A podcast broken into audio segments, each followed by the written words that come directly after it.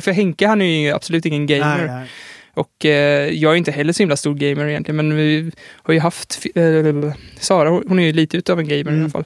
Men annars har vi inte pratat gaming överhuvudtaget. Nej. Men nu har jag faktiskt köpt två... Eller, jag ska inte ljuga. Det är inte jag som har köpt. Jag har fått i present två stycken, två stycken eh, spel. Xbox O G som du kallar det. Ja. Alltså det gamla Xboxet. Eh, Buffy och Buffy Chaos Bleed. Ja. Chaos Bleed. Chaos Bleed har jag klarat på GameCube för typ tre, fyra år sedan. Jaha. Oh fan, ja. Men eh, vi har ju pratat lite om mm. att, eh, att eh, kanske streama dem. Mm, båda absolut. Två spelen kanske? Det ty- det, ja, men det, det tycker jag låter som en strålande idé. Absolut. Ja. Och eh, kanske, kanske får prata lite mer om de spelen efter vi har spelat, spelat klart dem. Någon, någon slags mm. recension blir det väl. Alltså, för, för grejen var att Chaos Bleeds, jag minns det faktiskt som att det var hyfsat kanon. Alltså det, ja. det, alltså det, det kändes faktiskt som att det höll Buffy-nivå liksom. Alltså som tv-serien. Jo, inte, precis. Inte Angel Chaos eller... Bleeds ska ju tydligen utspela sig under säsong fem mm. mellan... Efter Precis efter de har, då har försökt återuppliva Joyce, okay. tydligen. Jag har ju inte spelat ja, det. Min, jag minns men jag inte, men tvungen. Det kan de mycket väl stämma. Och eh, det första Buffy-spelet ska utspela sig någon gång under säsong tre, tror jag. Okay. Och eh, um, eh, jag googlade på de här spelen eftersom jag, du frågade ifall vi skulle streama. Jag har ja. inte, aldrig sett någon streamat spel, så jag var tvungen att kolla upp det lite grann. Och eh, då googlade jag bland annat på de här spelen. De har ju fått gatt ganska bra kritik faktiskt. Ja. Så här, bra grafik, alltså för att vara ett Xbox O G så är det väl bra grafik. Dagens mått mätt är det väl inget och nu är det mest charmigt kan jag tänka mig. Nej, jag minns att jag blev positivt överraskad för att jag köpte ju GameCube-spelet bara för att det var Buffy och för att jag hade en GameCube då. Ja. Så att jag blev överraskad över hur pass bra det var. Det fanns några såna här glitch-grejer som hade med kontrollen att göra, men jag kommer ihåg att när jag satt och klarade slutbossen så satt uh-huh. jag hela natten. Alltså jag höll på till typ tre på natten. Min dåvarande sambo, hon pallade inte för hon hade ju jobb. Jag pluggade då och hon jobbade så att hon gick och la sig och jag bara körde på. Men, så att det, det var ju jävligt indragande. Men hur många timmar är det speltid? Vi, vi spelar nog kanske fyra, fem kvällar eh, på det spelet. Ja, det var rätt långa timmar antar jag också. Ja, vi får, vi får väl prata lite om hur vi ska mm, lägga upp absolut. den streamingen. Mm. Och det, jag får väl skicka in någon blänkare när vi har bestämt absolut. när, var, hur och sådär. Absolut. Grejen med den här podden var ju att det inte skulle vara så mycket nyheter tänkte jag, så här, att det är tidlöst. Men jag har ju råkat titta på Gilmore Girls här bakom... bakom axeln på min flickvän. Ja. Och eh, du är ju ett jättestort Gilmore-fan. Ja, det, uppenbarligen är jag det utan att jag visste om det. Men, ja. Ja, men, nej, men det är faktiskt eh, det är rätt roligt. Och, alltså, jag tror att Henke har ju ganska mycket fördomar kring Gilmore Girls. Jag tror att mm. det är lite samma som andra människor har kring Buffy, känns, ja. fick jag känslan av.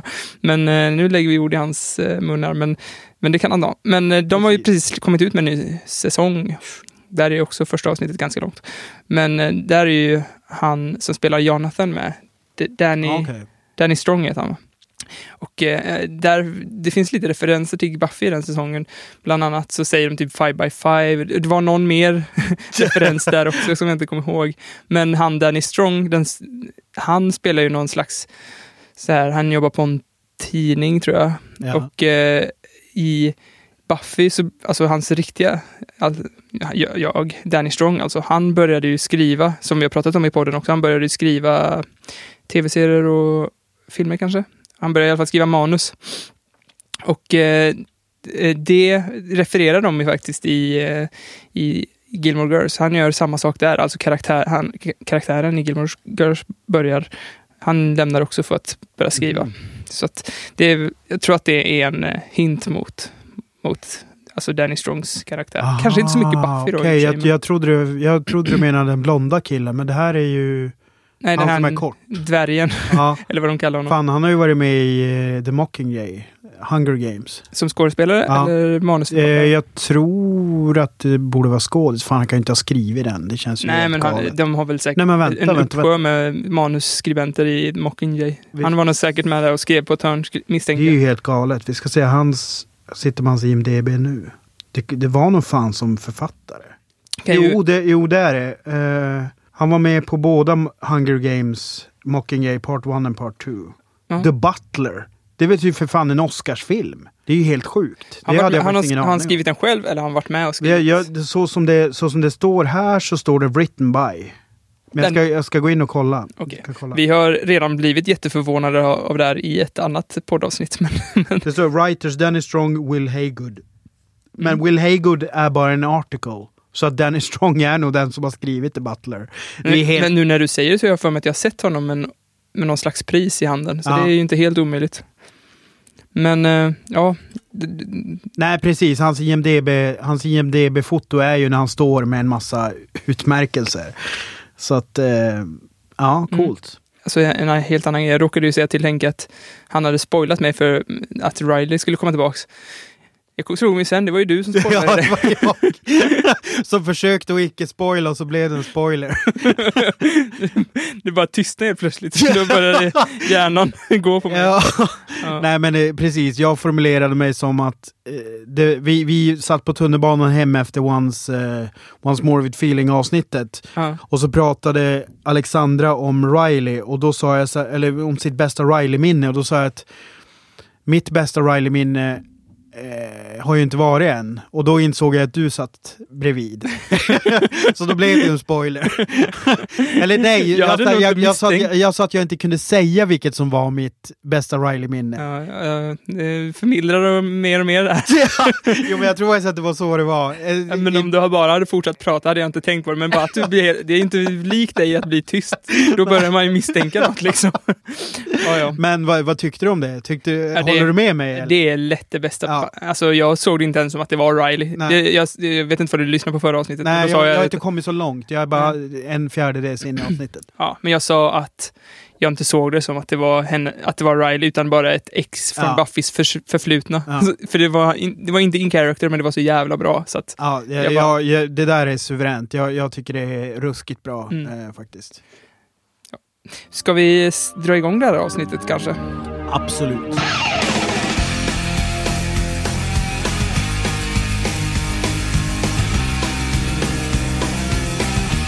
Välkomna till avsnitt trettiosju av Buffy-podden.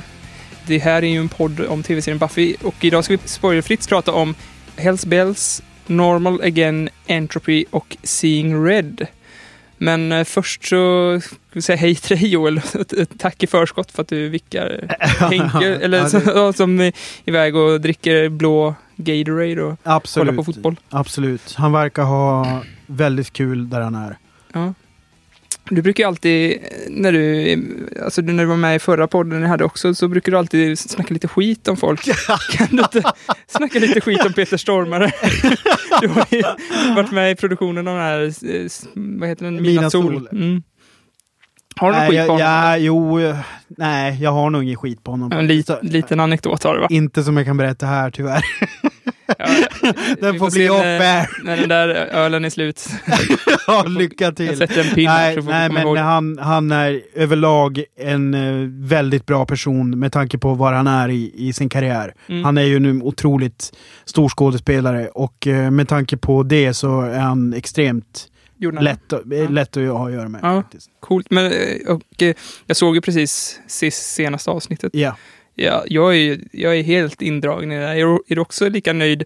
Du hade ju jättestora förhoppningar mm, kring den här absolut. Serien. Jag, jag tycker det håller ihop väldigt bra. Det enda ja. f- för mig som blir svårt, men det, det, det är problematiskt för jag, jag började med att jobba med tv-serien eh, Mina Sol med att jag bröt ner manus, vilket innebär att man Man, man lusläser manus jättehårt och ja. Så sen gör man en, en, liksom nästan en form av statistisk nedbrytning för att man ska kunna göra en inspelningsplan. Så att för, för mig är ju historien ju extremt tydlig.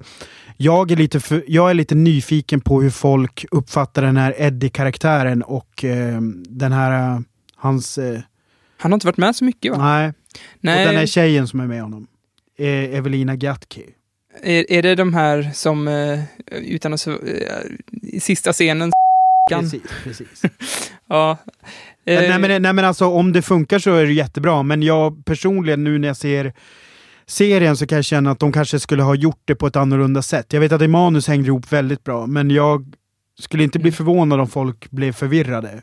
Av... Jag vet inte riktigt vad man ska bli förvirrad av. Jag tycker men, men jag tycker det är jävligt, alltså ibland så blir den ju lite de, alltså de, de har ju någon slags gift, jag ska inte, jag ska inte spoila där, men de, det finns ju vissa scener där folk blir förgiftade och det mm. blir lite flummigt liksom, men jag tycker inte att, jag tycker att man hänger med i serien ändå. Okay. Men, men sista scenen i senaste avsnitt som är avsnitt sex, sex precis. Ja, det Det är nog avsiktligt lite förvirrande tror jag. Ja, det är. Så att det är väl inte så konstigt. Det, det känns ju som att det, det kommer man få veta absolut, mer om snart. Absolut, absolut. Nej, men för, för att svara på din fråga så är det ju, det är ju fortfarande den produktionen som jag jobbat på, där jag känner att är liksom, högsta nivån är alltså totalt through the roof. Alltså ja. Den är ju en suverän upplevelse. Kul att dina förväntningar infrias lite också, mm. att du är nöjd med slutresultatet mm. också. Det är inte ofta man blir det. Nej. Ibland blir, blir man ju så jävla trött på sin Exakt. Produkt. Så. Exakt.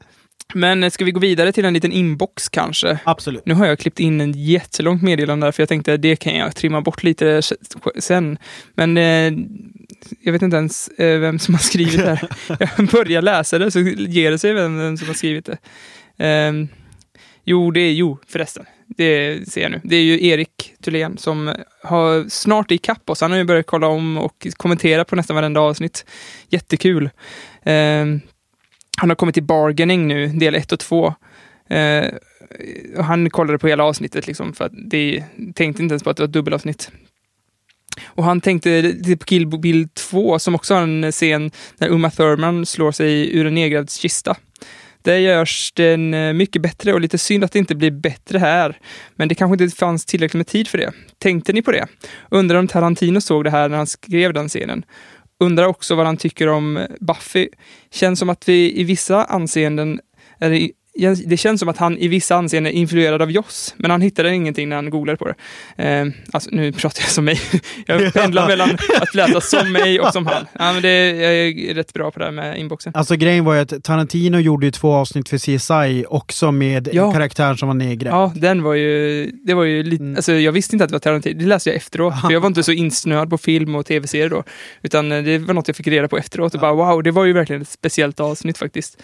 Så det är rätt jäkla coolt. Och jag har ju faktiskt också letat referenser den här gång, omgången av avsnitt, för att Normal Again är väldigt likt ett avsnitt av Community, det har du sett va? Nej. Men Community har ett avsnitt någon gång i säsong tre tror jag, där de, ja, de är inte på skolan längre och de blir typ lurade av en psykolog att de har en grupppsykos och att allting bara är att Greendale Men nej, vänta. Jo, Greendale. Greendale är eh, ett eh, mentalsjukhus. Ja. Och eh, det, det känns, den är väldigt lik Normal Again. Och, och alltså, koppling, det, det känns som att det måste finnas någon slags koppling mellan Joss Whedon och Dan Harmon. För att bara en sån sak som Greendale och Sunnydale ja, absolut, och absolut. Vissa saker liksom. Och jag har googlat på det här. Men, men det, sen är, är det inte lite Scooby-kemistri i Community? Jag har inte sett Ja, community. Verkligen. Ja. Det är ju liksom Scoobisar. Det är, ja, det är ju det, det, det tänket på något sätt. Men eh, jag, när jag sökte på det, var jag, jag fick upp så här, folk requestade rap battles mellan Joss Whedon och Dan Harmon. Det var, det var typ det jag hittade. Det var, det var inte mycket mer så tyvärr. Men det hade också varit, om någon har något på de två så hade det varit roligt att veta faktiskt. För det är ju två av mina största idoler. Fall de hade gjort någon, bara träffats någon gång så hade det varit väldigt roligt att veta. Eh, jo, just det, Erik sa också att han tyckte att det var bra att jag var med. För att Eh, i, i, jag tror att det var det var ju något avsnitt där som han eh, eh, Henke sa att han har ingen kritik längre och, då, och eh, jag har nog framstått som den negativa killen, vilket är lite konstigt för att jag eh, har ju ändå gett väldigt höga betyg på nästan på de flesta avsnitten. Men det, ibland kan jag bli lite motvalls, ja, det är helt klart. Så här, som en oberoende lyssnare, om man nu kan kalla det när man har varit med så här mycket, så kan du nog framstå som mer av en skeptiker. Ja. Är det någon här utanför? De flyttade på sig när du tittade. Ja, nu blev jag lite...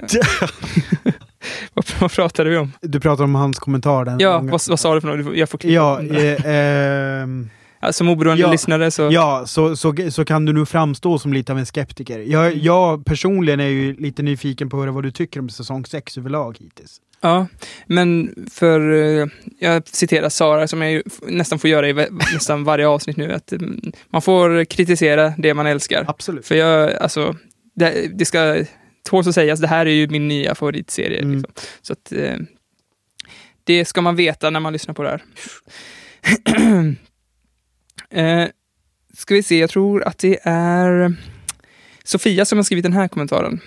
Jag tolkar att en, alltså, och den här kommentaren är på förra avsnittet då. Jag tolkar att en minst lika viktig brytpunkt för Spuffy som Rileys tal är det faktum att Spike är The Doctor.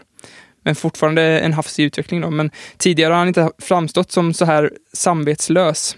Eh, jag, jag tänkte nog inte på den aspekten i det avsnittet. Men sen är det så här att när man, när man har sett serien så pass många gånger som jag har gjort. Ja. Så upplever jag, till skillnad från dig, att man är ganska avtrubbad kring Spike. Så att eh, jag har svårt överhuvudtaget se honom som en bad guy på riktigt längre. Alltså, alltså, ja, men vi kan prata om det under de här avsnitten som mm, kommer också. Mm.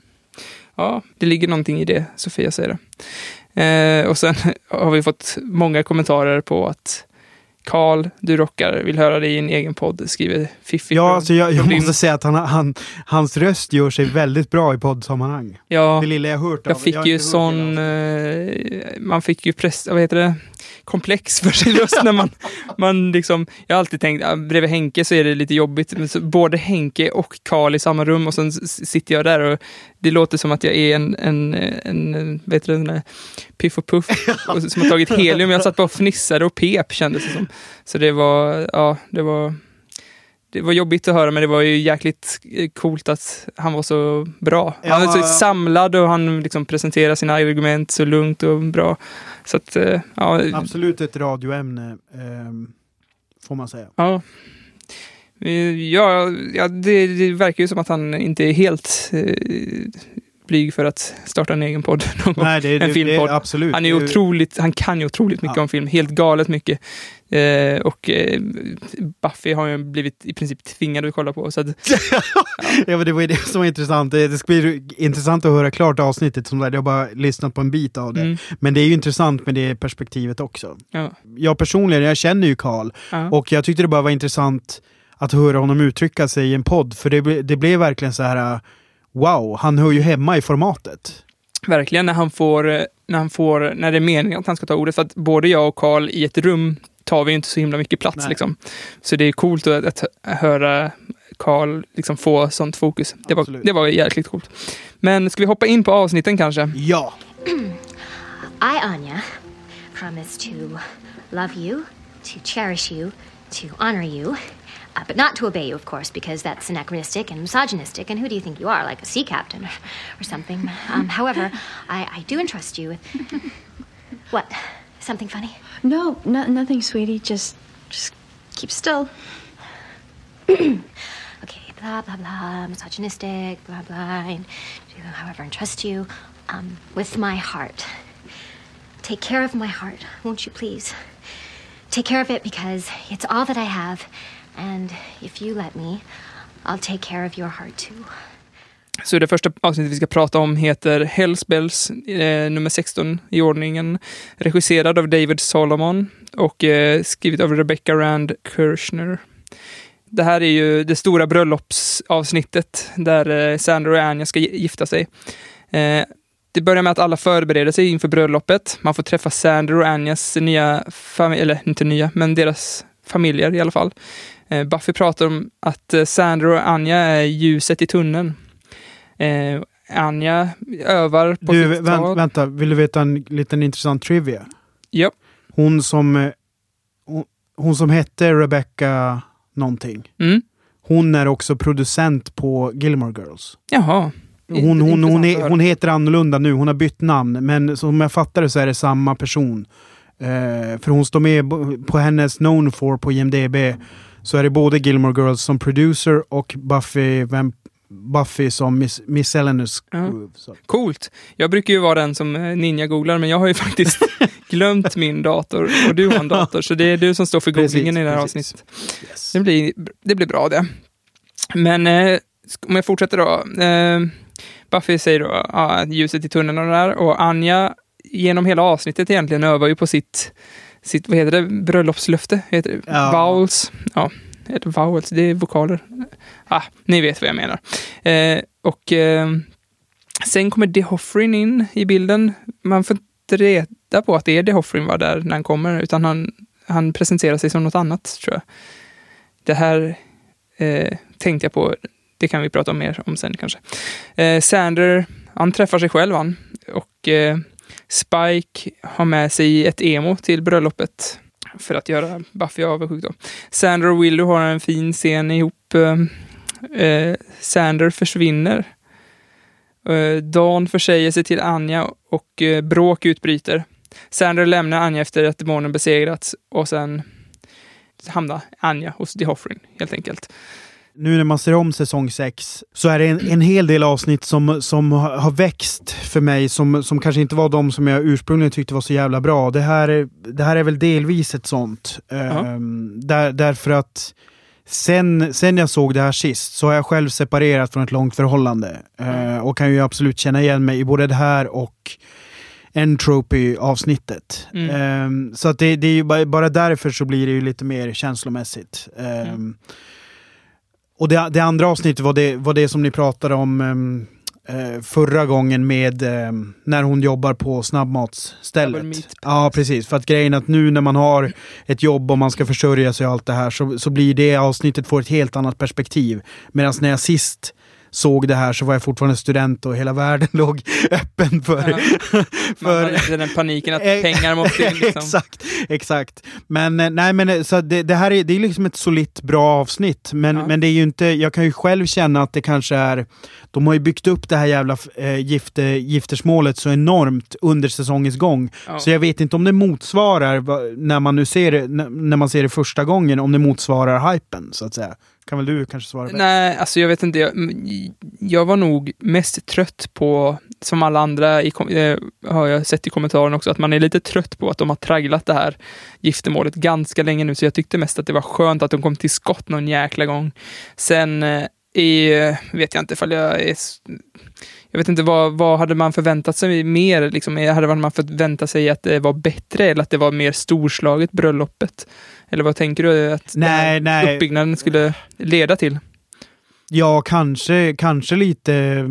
Kanske att man skulle ha gjort någonting mer av det. Men, men, ja, inte att, att de inte skulle vara i Folkets hus typ och, och gifta sig utan i en stor, stor slott. Ja, men, nej, men alltså det, det, det jag kan känna som uppfriskande nu är ju ändå att det slutar som det gör. Alltså det vill säga att det inte blir något giftermål. Alltså ja. Det är ju väldigt... Sen, sen kan jag själv känna att jag har lite problem med hur Sander beter sig. Uh, därför att det, det känns... Uh, Ja, ja, men jag kan, jag, kan, jag kan känna igen mig för jag har haft, eh, haft såna här diskussioner med eh, ett ex. Ja. Så att det är därför det blir eh, lite så här speciellt. Eh, och vi var ju fortfarande ihop när vi såg det här avsnittet tillsammans och kanske hade haft lite pro- stämning. Ja, det kanske, precis. Vi har nog haft en del bråk eh, i samband med det här avsnittet också. Därför att det kanske kändes igen en del grejer. Däremot så, så, så av den anledningen för mig så blir det ju liksom, nu när jag ser om det så får jag per, ännu mer perspektiv på det. Ja. Eh, däremot så kan jag fortfarande känna att, att jag inte riktigt köper att han är så jävla idiotisk som han är på slutet. När han bara liksom inte inser... Eh. Jag håller med. Alltså grejen är att när han har satt sig i den... Alltså när han har redan satt sig på tåget, tåget har redan börjat åka. Nu kan man inte kliva av. Men... Men jag förstår att det blir mer en dramatisk effekt så här, om man har det på tv. Om man gör det precis on, on the altar eller vad man säger. Mm. Precis, i princip säger nej när de frågar för de ska gifta sig. Och, men jag tycker att motiveringen är ju, jag tycker den är ganska bra och inte riktigt det som en vanlig serie. En vanlig serie har ju sagt så här, men jag vet inte om jag älskar dig eller så här, eller... Hans motivering till att han inte riktigt vågar och som man kanske inte riktigt har förstått innan heller är ju att han ser sig själv hos sina föräldrar. Liksom, att han ser en framtid där han behandlar sin flickvän dåligt. Vilket... Ja, fast jag, jag kan ju tycka att det inte riktigt håller ihop därför att det blir ganska tydligt att det är ju bara inte vara som dem. Alltså det är så här, vad, vad är det som... Alltså grejen var så här att när, så fort... Det förklaras att det är en, en, en demon som vill hämnas på Anja. Då, mm. då tycker jag att då, då blir ju hela situationen avdramatiserad. Och därifrån så förstår inte jag riktigt hur han resonerar. Nej, men, grej, ja, men precis. Grejen är att man... Alltså, det är väldigt amerikanskt tror jag att det här med att det är forever. Alltså, det känns... Man kan ju gå skilda vägar trots man är gift. Ja. Liksom. Så det är ju inte forever, men... Men jag känner, jag, jag kan knyta an till hans argument där, för att jag, jag utan att blotta mig allt för mycket så, så kan jag känna igen där att, att man har någon släkting som man eh, har, har egenskaper som man inte gillar, och man gör allt för att liksom inte vara den, och sen ibland så kommer man på sig, men vad fan, nu gjorde jag exakt som den personen hade gjort, och man liksom får någon slags självhat där, och jag, det var det som jag knöt an till hos Sander, tror jag, alltså, jag känner igen det, jag kunde koppla absolut, det. Jag, jag kan också känna igen det, men samtidigt är det så här, när han är medveten om det, då borde det vara så enkelt att bara... Ja, men det är det man tänker ju, jag, ja. Så här, jag är medveten om det, men, men, och det är det, därför man blir så extra arg på sig själv när man kommer på sig själv och göra saker som man absolut inte... Man vill inte vara den människan liksom. Så jag kan förstå honom på det viset. Okay. ja, ja, jag vet inte. Jag håller nog inte riktigt med. Jag, jag, jag tycker att man... Om... Om, jag tycker, jag tycker de, de kanske återigen perfektionisten i mig som är, du vet, så här nitpickar. Jag mm. menar, det här är ett bra avsnitt, men det är liksom inte perfekt. Speciellt Nej. Med tanke på hur, hur uppbyggnaden har varit, så, så önskar jag att de kanske hade gjort det lite bättre. Eh, men det hänger ju också ihop med Entropy-avsnittet som jag inte heller tycker är kanske ja. klockrent. Men jag tror att vi kollar på det här, alla avsnitt med, med vår egna liksom, historia bakom oss. Så vi ser olika saker, lägger märke till olika detaljer. Mm. Så det är inte så konstigt att man tycker olika i sådana situationer. Men i alla fall, om vi ska gå igenom punkterna lite mer då. Yes. Eh, eh, man får ju träffa Sanders och Anjas familjer här. Och det är första gången man får se Sanders eh, liksom släkt. Man har ju bara fått höra dem på övervåningen, typ som Big Bang Theory-mamman där lite grann. Vad, vad tycker du om släktingarna där? Både Sanders och Anjas släktingar? Eh, det är ju, alltså grej, grejen är ju så här, eh, jag tycker att Sanders familj är ju den som framstår som riktigt jävla eh, liksom eh, di, vad, vad heter vad, dysfunktionell. Ja, verkligen. Eh, fastän det är Anjas, Anjankas som är liksom demonerna, så, så är det ju intressant perspektiv att Sanders familj är den som känns mer liksom eh, ja, crazy. Eh, ja. Och det, det, det är ju det är ju, spe, det är ju spelat som nästan slapstick, men jag ja. tycker det funkar. Ja, en sak som inte jag förstod riktigt var ju att Anja, hon var ju människa från början, var hon inte det? Sen blev hon demon, demon och sen ja, blev hon människa igen. Stämmer. Varför är hennes släktingar demonsläktingar? Eller var det bara vänner? Eller? Ingen jag... aning. Jag, jag har... Jag har för vaga minnen av de avsnitten som, som hon är med tidigare i, så att ja. jag har... Tyvärr inget svar på det.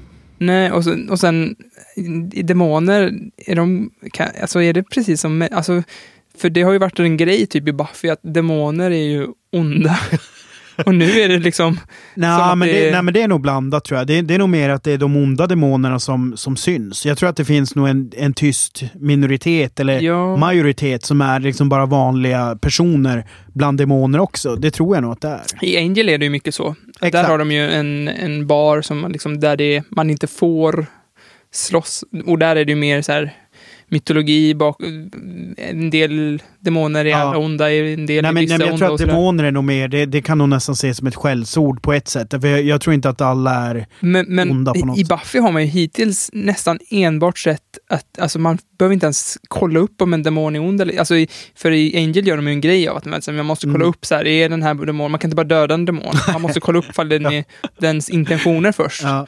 Men här är det ju bara, har det ju alltid bara varit att man dödar demonerna eller vampyrerna så fort man kan. Ja, ja, det här avsnittet är väl det som skiljer sig då, eftersom hon inte bara liksom bara stakar loss totalt på bröllopet. Nej, och, och hon Anjas kompis, vad hon nu heter, ja, Halfrek. Halfrek, ja, hon är ju inte heller, hon är inte heller hon är inte dödad. Nej. Hon fick ju leva. Nej, precis. Ja. Eh Sen scenen, tänkt, jag tyckte den var lite fin när, när Buffy säger till Sander, när Buffy klär honom lite där inför bröllopet, att you and Anya give me hope. It's like you two are proof that there's light at the end of this very long, long, nasty tunnel. Det kändes som att det var en liten, jag skrev, har skrivit vändning här, men egentligen så är det ju bara ett steg upp i, rätt, mm. upp i det här helvetesgapet som har krällat runt i ett tag. Scenerna som, som Sander har med Buffy och Willow är ju väldigt, alltså de är ju, de är ju starka på, alltså ett känslomässigt sätt, mm. eftersom de är liksom eh, jättebra skildringar av vänskap. Ja, verkligen. Eh, och det, det är ju eftersom man har sex säsonger av helvete. Framförallt nu på slutet har det varit väldigt mycket... Ja, det kändes i hjärtat när eh, Sander och Willow kramade om mm, varandra och sa att de älskar varandra. Precis. Fan. Det, när det gäller de två så är det ju verkligen så. Ja, mm. De har varit igenom så jäkla mycket nu. Och så mm. nu är de vid en plats där de liksom kan bara hänga med varandra. det, det var skönt att se. Det behövs ibland. Ja. De Hoffrin har med sig någon liten tentakelmonster som present. för, för det är De, det är De Hoffrin, eller hur? Ja. Det är konstigt att han, det är konstigt att han kommer på, på bröllopet. Fast det är ju hennes gamla arbetsgivare. Ja, ja. När hon var demon, ja. Ja. Ja, det, det är det här, den här paradoxen med att demoner inte... Nej, men alltså grejen är så här, jag minns ju inte hur det gick nu, när, hur det var nu när hon sa upp sig som demon. Jag, jag, jag antar att det du syftar på är att han inte var nöjd med det då, eller att han borde vara arg, eller... Nej, jag, att, jag minns inte det. Hur, hur... Jag menar att, att, att sådana som har utfört massmord och sådär kanske inte ska vara på ett bröllop och be, ja, sig fast, med vanliga fast, människor. Nej, men jag ser det nog mer, mer som att eh, jag menar, de har ju mänskliga egenskaper som alla andra och kan, kan känna sig, men det är klart att det ska gå på Anjankas bröllop liksom. Ja, jo, absolut. Det kan ju de känna, men det ja. Känns inte så himla safe att, att ha dem på ett bröllop bland andra människor. Nej. Men ja, ja. Men hela grejen med eh, Sander, att, jag vet inte, att han är gammal och besöker sig själv. Är det en bra demon där? Eller är det... Jo, men det är väl, det är väl en bra, det är väl en bra twist. Ja, jag tyckte det var jätteintressant att se. Alltså, jag trodde ju aldrig att det var Sander. Aldrig trodde jag att det var eh, Nej, Sander från fram. Jag vet inte, jag bara, det här är ju en demon liksom. Ja. Det var ju aldrig någon tvekan om det. Så, men jag tyckte det var ändå intressant att eh, få se, för det är ju någonstans har de ju plockat upp att han eh, är orolig för framtiden. Det, det här är ju lite det som Henke pratade om i förra avsnittet, att Anja hade ju den här t- tveksamheten inför bröllopet med Halfrek, där mm. Halfrek eh, liksom försökte pika henne så här, men är han verkligen så bra? Mm. Och det här är ju Sanders samma grej, att det, det är någon som kommer och påminner om så här, kommer det verkligen bli bra det här framtiden? Eh, och det slutar ju, hela den här framtidsvisionen slutar ju med att hon, han drämmer en stekpanna i huvudet på henne. Och vad är grejen med att att hon är jättehårt sminkad och Sander är inte det minsta sminkad. Jättefult sminkad dessutom. Ja. Och nej, deras, den... deras unga hade lösa öron på sig. Ja.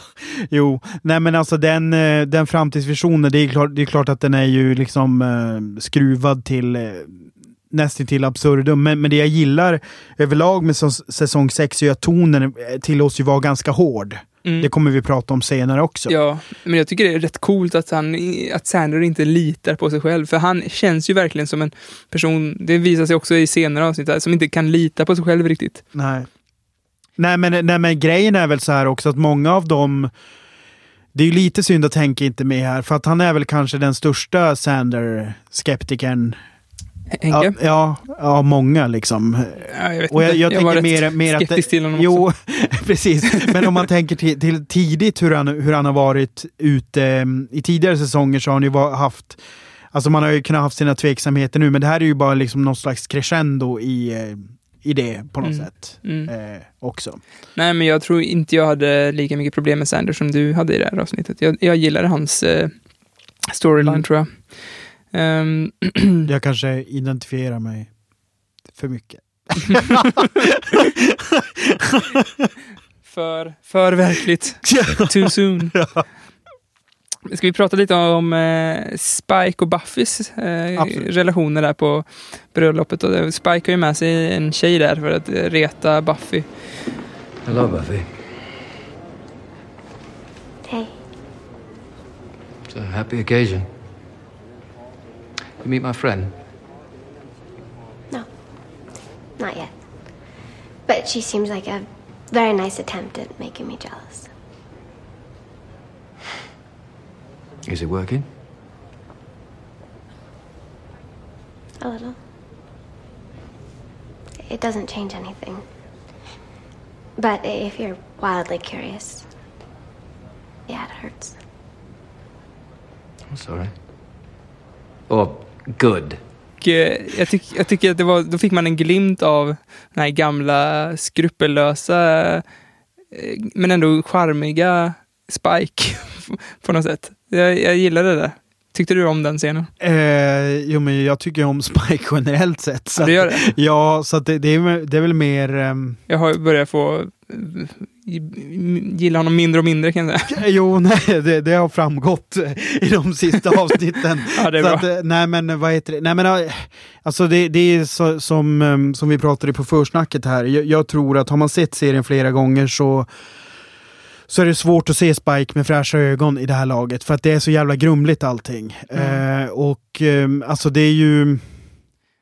Okej, men det, han åker ju iväg i slutet av det här. Nej, inte jo, den här han lämnar. Han men lämnar. Nej, alltså, han lämnar ju inte för det han ska göra. Men han, han är ju inte med, så att han vet ju inte vad som händer med ceremonin. Eh. Nej, precis. Det får han ju reda på senare. Precis. Men eh, han lämnar ju även Sunnydale. Greendale, Sunnydale eh, i någon av de nästkommande... Ja, det är sista avsnitt. Ja, precis. Mm. Så, ja, men med tanke på att det du säger nu så känns det ju som att han inte försvunnit för gott. nej, nej, men alltså grej, grejen är ju så här eh, att han... Eh, Det, det är ju jävligt, det är jävligt komplext liksom. Jag, jag såg nu öppningar för att de kanske inte hade bestämt sig för, spa, för hur Spike ska vara eh, när jag kom till de, den delen. Eh, Nej. Så att det är ju, det är ju, men vi kan prata ja, om men det. Det känner jag har varit problemet länge med Spike, att de inte riktigt bestämt sig. Men det, det kommer vi ju till också senare. Ja, att, absolut, att, vi kan prata om det kring Seeing Red. Men jag tycker faktiskt att fram till, fram till det avsnittet så tycker jag nog ändå att att man har tagit honom i en riktning som är mer att eh, han ska vara liksom en Scooby liksom on the fence. Ja. ja Men återigen, precis. Det är klart, det spelar ju in vad man har för upplevelse av honom, för man har sett en massa sådär. Så att... Ja. Ja, men jag tyckte just där, jag tyckte det var intressant att, de, att han liksom inte fick, att han inte, de moraliska tveksamheterna där eh, var intressanta, tyckte jag. Jag har ju satt eh, sju av tio, vilket är bra. Jag vill bara påminna om det. sju av tio är riktigt bra. Och jag gillar det här. Jag gillar det så här. Det knyter ju an lite till hela det här temat You always hurt the one you love. Det är ju mm. det Sander gör nu. Han ställer ju till det för Anja rejält där. Men ja, sen vad fan gjorde Clem till exempel? De bara klämde in Clem på det bröllopet. Det är jävla konstigt. Han var med med Spike, stack. Det är ju Spikes kompis ju. Ja, jag hade nog sagt en sex av tio. Ja, det är sämre än sju av tio. Mm, precis. Are you saying that Buffy could be like she was before any of this happened? missus Summers, you have to understand the severity of what's happened to your daughter. For the last six years, she's been in an undifferentiated type of schizophrenia. We know what her condition is. That's not what we're asking. Buffy's delusion is multi-layered. She believes she's some type of hero. The Slayer. The Slayer, right, but that's only one level. She's also created an intricate lattice work to support her primary delusion. In her mind, she's the central figure in a fantastic world beyond imagination. She's surrounded herself with friends, most with their own superpowers, who are as real to her as you or me. More so, unfortunately. Together they face grand, overblown conflicts against an assortment of monsters, both imaginary and rooted in actual myth. Every time we think we're getting through to her, more fanciful enemies magically appear, and, and she's... Warren and Jonathan, they did this to me. Buffy, Buffy, it's all right. They can't hurt you here. You're with your family. Avsnitt nummer sjutton då. Normal Again. Regisserad av Rick Rosendahl och eh, skriven av Diego Guterres. Nördtrion didgeridoar fram en demon som sticker Buffy i armen. Sander kom hem med svansen mellan benen efter hans flykt där. Han tog in på något hotellrum. Allt eftersom Buffys flashback till ett alternativ tidslinje blir tätare och tätare så kämpar skobisarna hårt för att fixa ett botemedel åt det här sticket som hon fick då. När Willow utvunnit botemedel från didgeridoo-demonens tagg så får Spike henne att inte vilja kämpa för verkligheten. Ja, sen är det en twist i slutet va? Där, där man inte riktigt vet vad som är verkligheten. Nej, precis, precis. Och, det, och jag antar att du gillar den väldigt mycket. Absolut, det här är ju ett av mina absoluta favoritavsnitt. Ja. Eh, utan nu att ha en ranking framför mig så är ju det här lätt ett topp fem avsnitt typ i hela serien. Mm. Och just det faktum att slutet är så som det är är ju en av anledningarna. Därför att på, på ett sätt så skulle man kunna ifrågasätta hela jävla tv-serien. Och det är ju det hon gör också eh, tidigare. Mm. Men eh, grejen när vi skulle...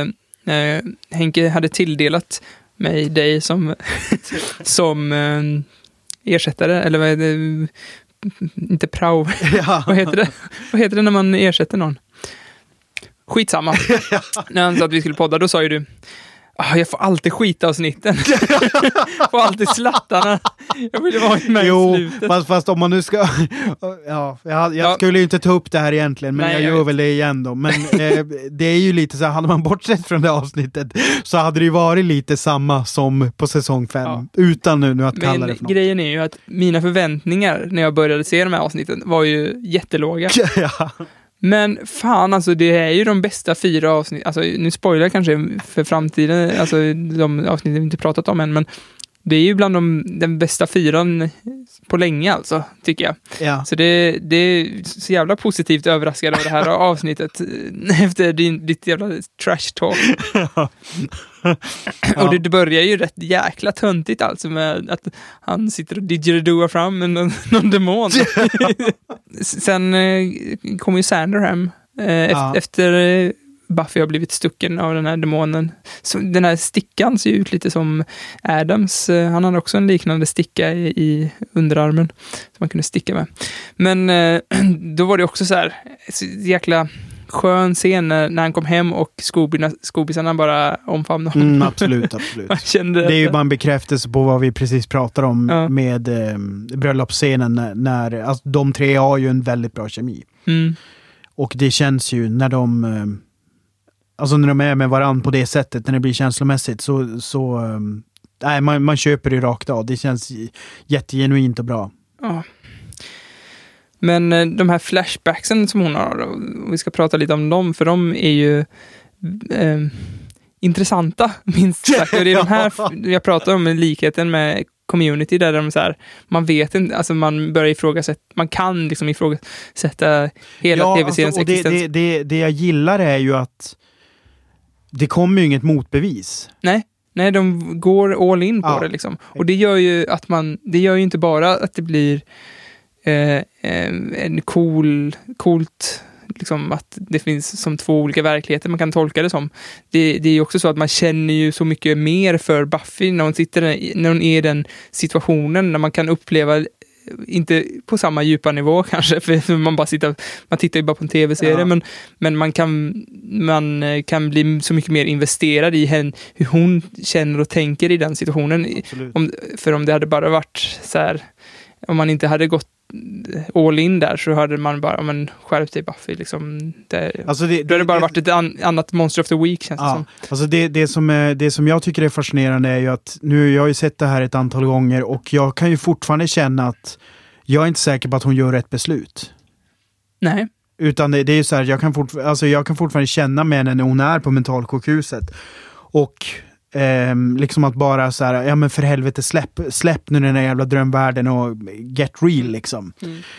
Och jag tycker att det, det förstärks ju bra också, för att de skobisarna på något sätt, så som det har varit hela den här säsongen, så har de ju varit lite grann um, jag, jag håller ju exempelvis inte med Carl om, när han säger att han tycker att Buffy är egocentrisk och liksom självupptagen. Utan mm. jag tycker ju snarare att det är tvärtom. Jag tycker att skobisarna är extremt självupptagna. Och jag tycker att även det eh, det visas lite grann här igen, för att liksom trigga. Alltså för att jag, jag hade svårt, jag minns ju inte hur det var när jag sett det tidigare, men nu när jag såg det så jag hade inga större problem när hon, när hon liksom så här äh, slår ner skobisarna och tejpar upp dem nere i källaren. Alltså det var så här, äh, jag var förvånansvärt liksom så här, ja men inte likgiltig, men ungefär som att ja, men det här kanske är rätt väg att gå. Sen vet ju jag att det inte kommer bli så. Men det är ändå no- hyfsat nollställt för någon som har sett den så många gånger. Jag tyckte den var jätteläskig. Men... Jo, jag, nej, men absolut. Och jag tyckte bara tank, tankarna var läskiga också, bara av att så här, är det att de kanske inte är på riktigt. Den tanken, bara den tanken är läskig också. Ja, absolut, absolut. Lite svindlande på något ja, sätt. Det, men, det är mm. Men jag tycker att eh, jag, jag tycker nog att hon gjorde rätt beslut, och jag tyckte det var, jag var t- faktiskt tvungen till att spola tillbaka så här, för att n- när hon vaknar upp och för det känd, jag tyckte bara det kändes bara så som ja, nu bestämmer jag mig för att nu väljer jag den här världen. Eh, ja. Och jag tyckte det bara, men varför gjorde hon det för? Det fanns, det kom inte, det kom från ingenstans kändes det som. Det var ingenting riktigt som hände. Hon bara bestämde sig helt plötsligt. Men så lyssnade jag på det Joyce säger, Joyce Summers, Buffys mamma, mm.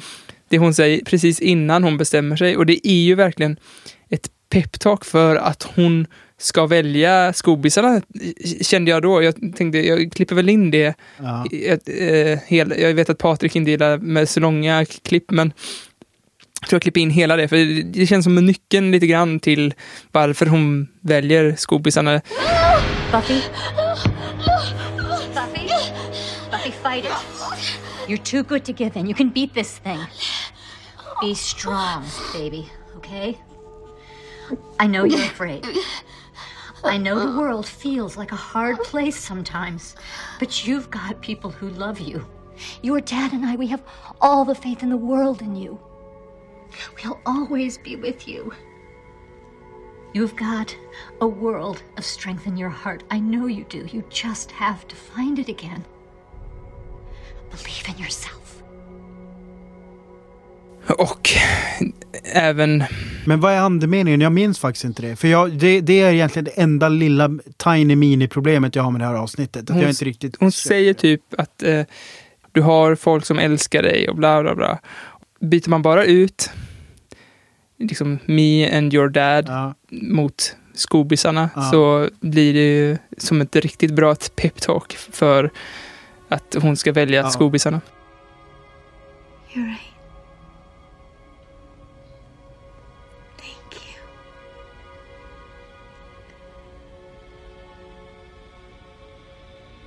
Goodbye. Fast det är ju fortfarande väldigt tragiskt med en person som väljer en loss... Eller tragiskt, vad fan är, vem är jag uttalar mig om det? Men det, det, det, det ställer ju sig... Alltså så här, att välja leva vidare i, i en drömvärld eller att vara... kvar i ja. verkligheten. Det är det jag gillar. Komplexiteten i det är så jävla brutal. Ja, men hon väljer ju inte det stället där det är behagligast att vara på, utan det, det stället där hon eh, har... Mm, jag vet inte. Nej, jag, jag, jag håller nog inte med det där, för jag kan nog tycka att det vore... Det vore ju skönare för henne att bara vakna upp där på mentalsjukhus med sina föräldrar. Men hon gjorde ju det tuffa valet och valde att en jobbig värld att leva i, men med, med, folk, med människor hon älskar. Ja. Och kanske lite ärligare. Det är ju det är egentligen som när hon dog, liksom, att där, där hade hon ingen val. Hon, hon var bara hon bara slets ur himlen på något sätt. Och eh, hamnade där. Och hon fick inte välja det själv. Men här får hon ju vä- verkligen välja ja. jorden eller vär, ja, den världen själv. Och eh, det är faktiskt en ganska bra parallell, tror jag. För att han, doktorn, hennes doktor där, han säger ju typ att du hade, du hade ju en relapse förra sommaren, och det var ju då hon dog. Mm. Eller hur? Ja, nej, jag älskar den kopplingen att de mm. gör så här, att hon kom ur det då, och så sen att hennes kompisar drog in henne. Så hon är ju liksom i himlen nu, fast den här gången får hon välja själv att mm. komma tillbaka, istället för att Willow drar tillbaka henne mot hennes vilja. Jag tyckte det var mycket ballt. Allting i den mentalsjukhusvärlden tyckte jag var ganska coolt, för, för han förklarar ju liksom att den här världen börjar, Sunnydale-världen börjar krackelera mm. mer och mer. Och... Don. That's the sister, right? The magical key. Buffy inserted Dawn into her delusion, actually rewriting the entire history of it to accommodate a need for a familial bond. Buffy, but that created inconsistencies, didn't it? Your sister, your friends, all of those people you created, Sunnydale, they aren't as comforting as they once were, are they? They're coming apart. Buffy, listen to what the doctor's saying. It's important. Buffy, you used to create these grand villains to battle against. And now what is it? Just ordinary students you went to high school with. No gods or monsters. Just three pathetic little men. Den delen är ju jävligt bra. Alltså just det här när Dawn inser att, att hon inte finns i den, i den andra världen. Och hela den komplexa grejen. Liksom mm.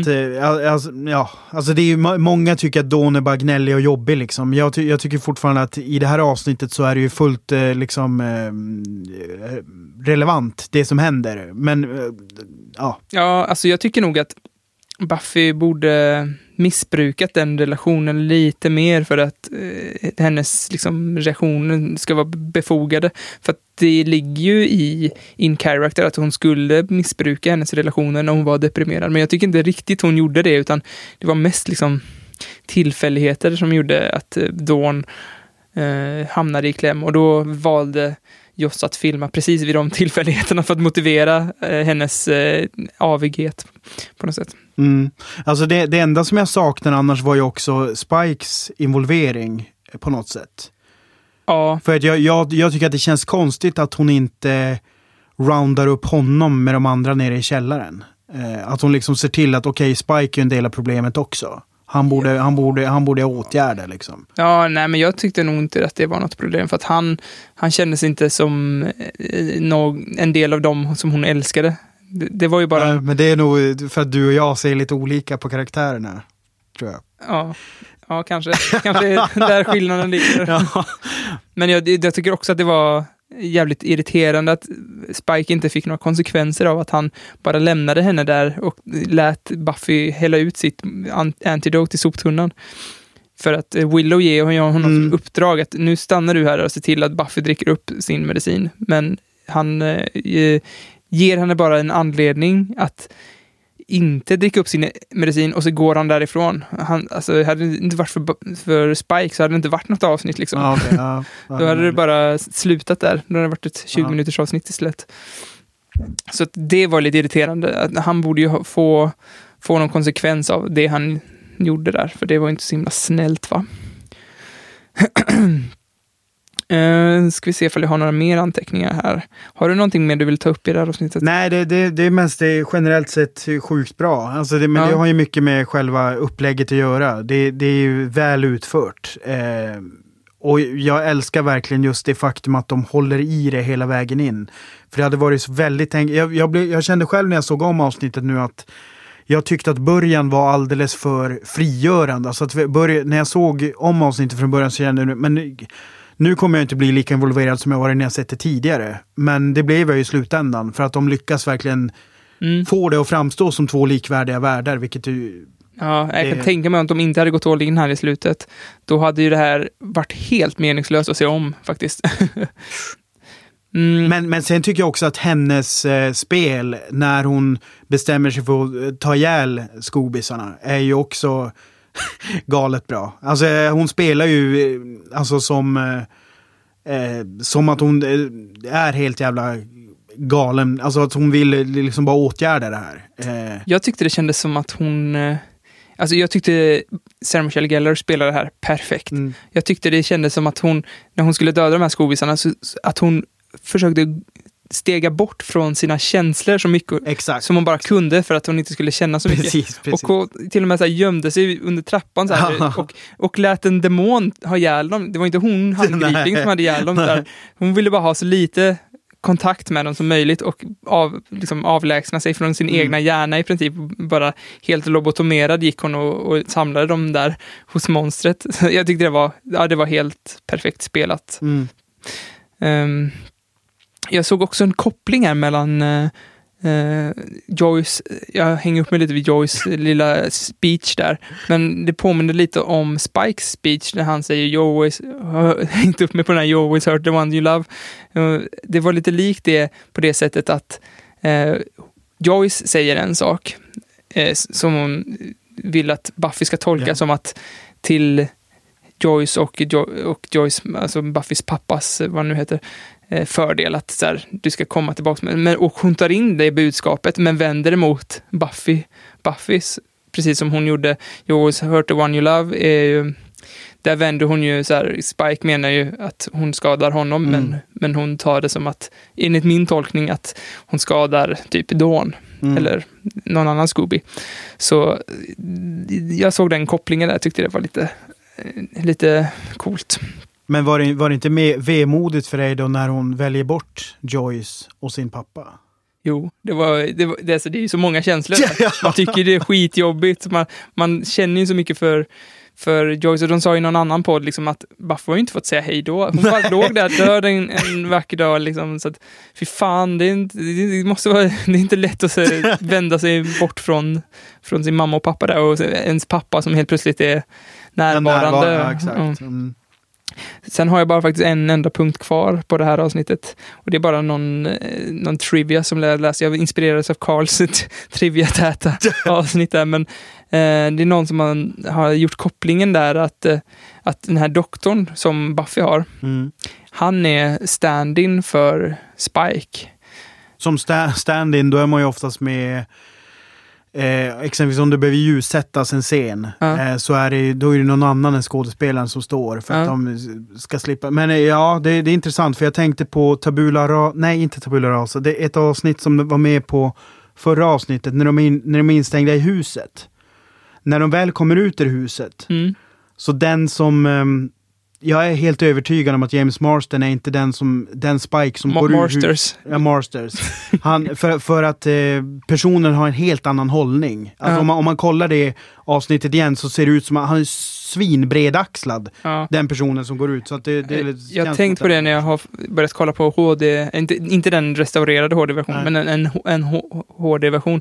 Då ser man väldigt ofta att det inte är, att det är liksom Eh, inte stand-ins men, men de här ja, stunt-doubles ja, ja. ja, speciellt den här nördtrion, det här är ju för obvious alltså, det, man, kan inte, man kan inte och när man väl har börjat kolla på det går det inte att sluta och, och, och försöka kika efter. Nej, men ju, just den, den Spike-grejen när de väl tar sig ur huset var helt eh, ja, det, var, det var galet, jag, jag har inte tänkt på det tidigare men ja, det jag måste nästan visa dig en, en skärmrum från, där man fick se Warren, alltså det var typ flera sekunder man fick se honom som en helt annan person och bara, det här, varför klippte ni inte bort det?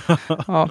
Men eh, i alla fall den här eh, doktorn som är stand-in för ja. Spike, lite en parallell till att Spike är The Doctor i okej, okay. ja, nej men det är väl ja det för mig låter det lite långsökt.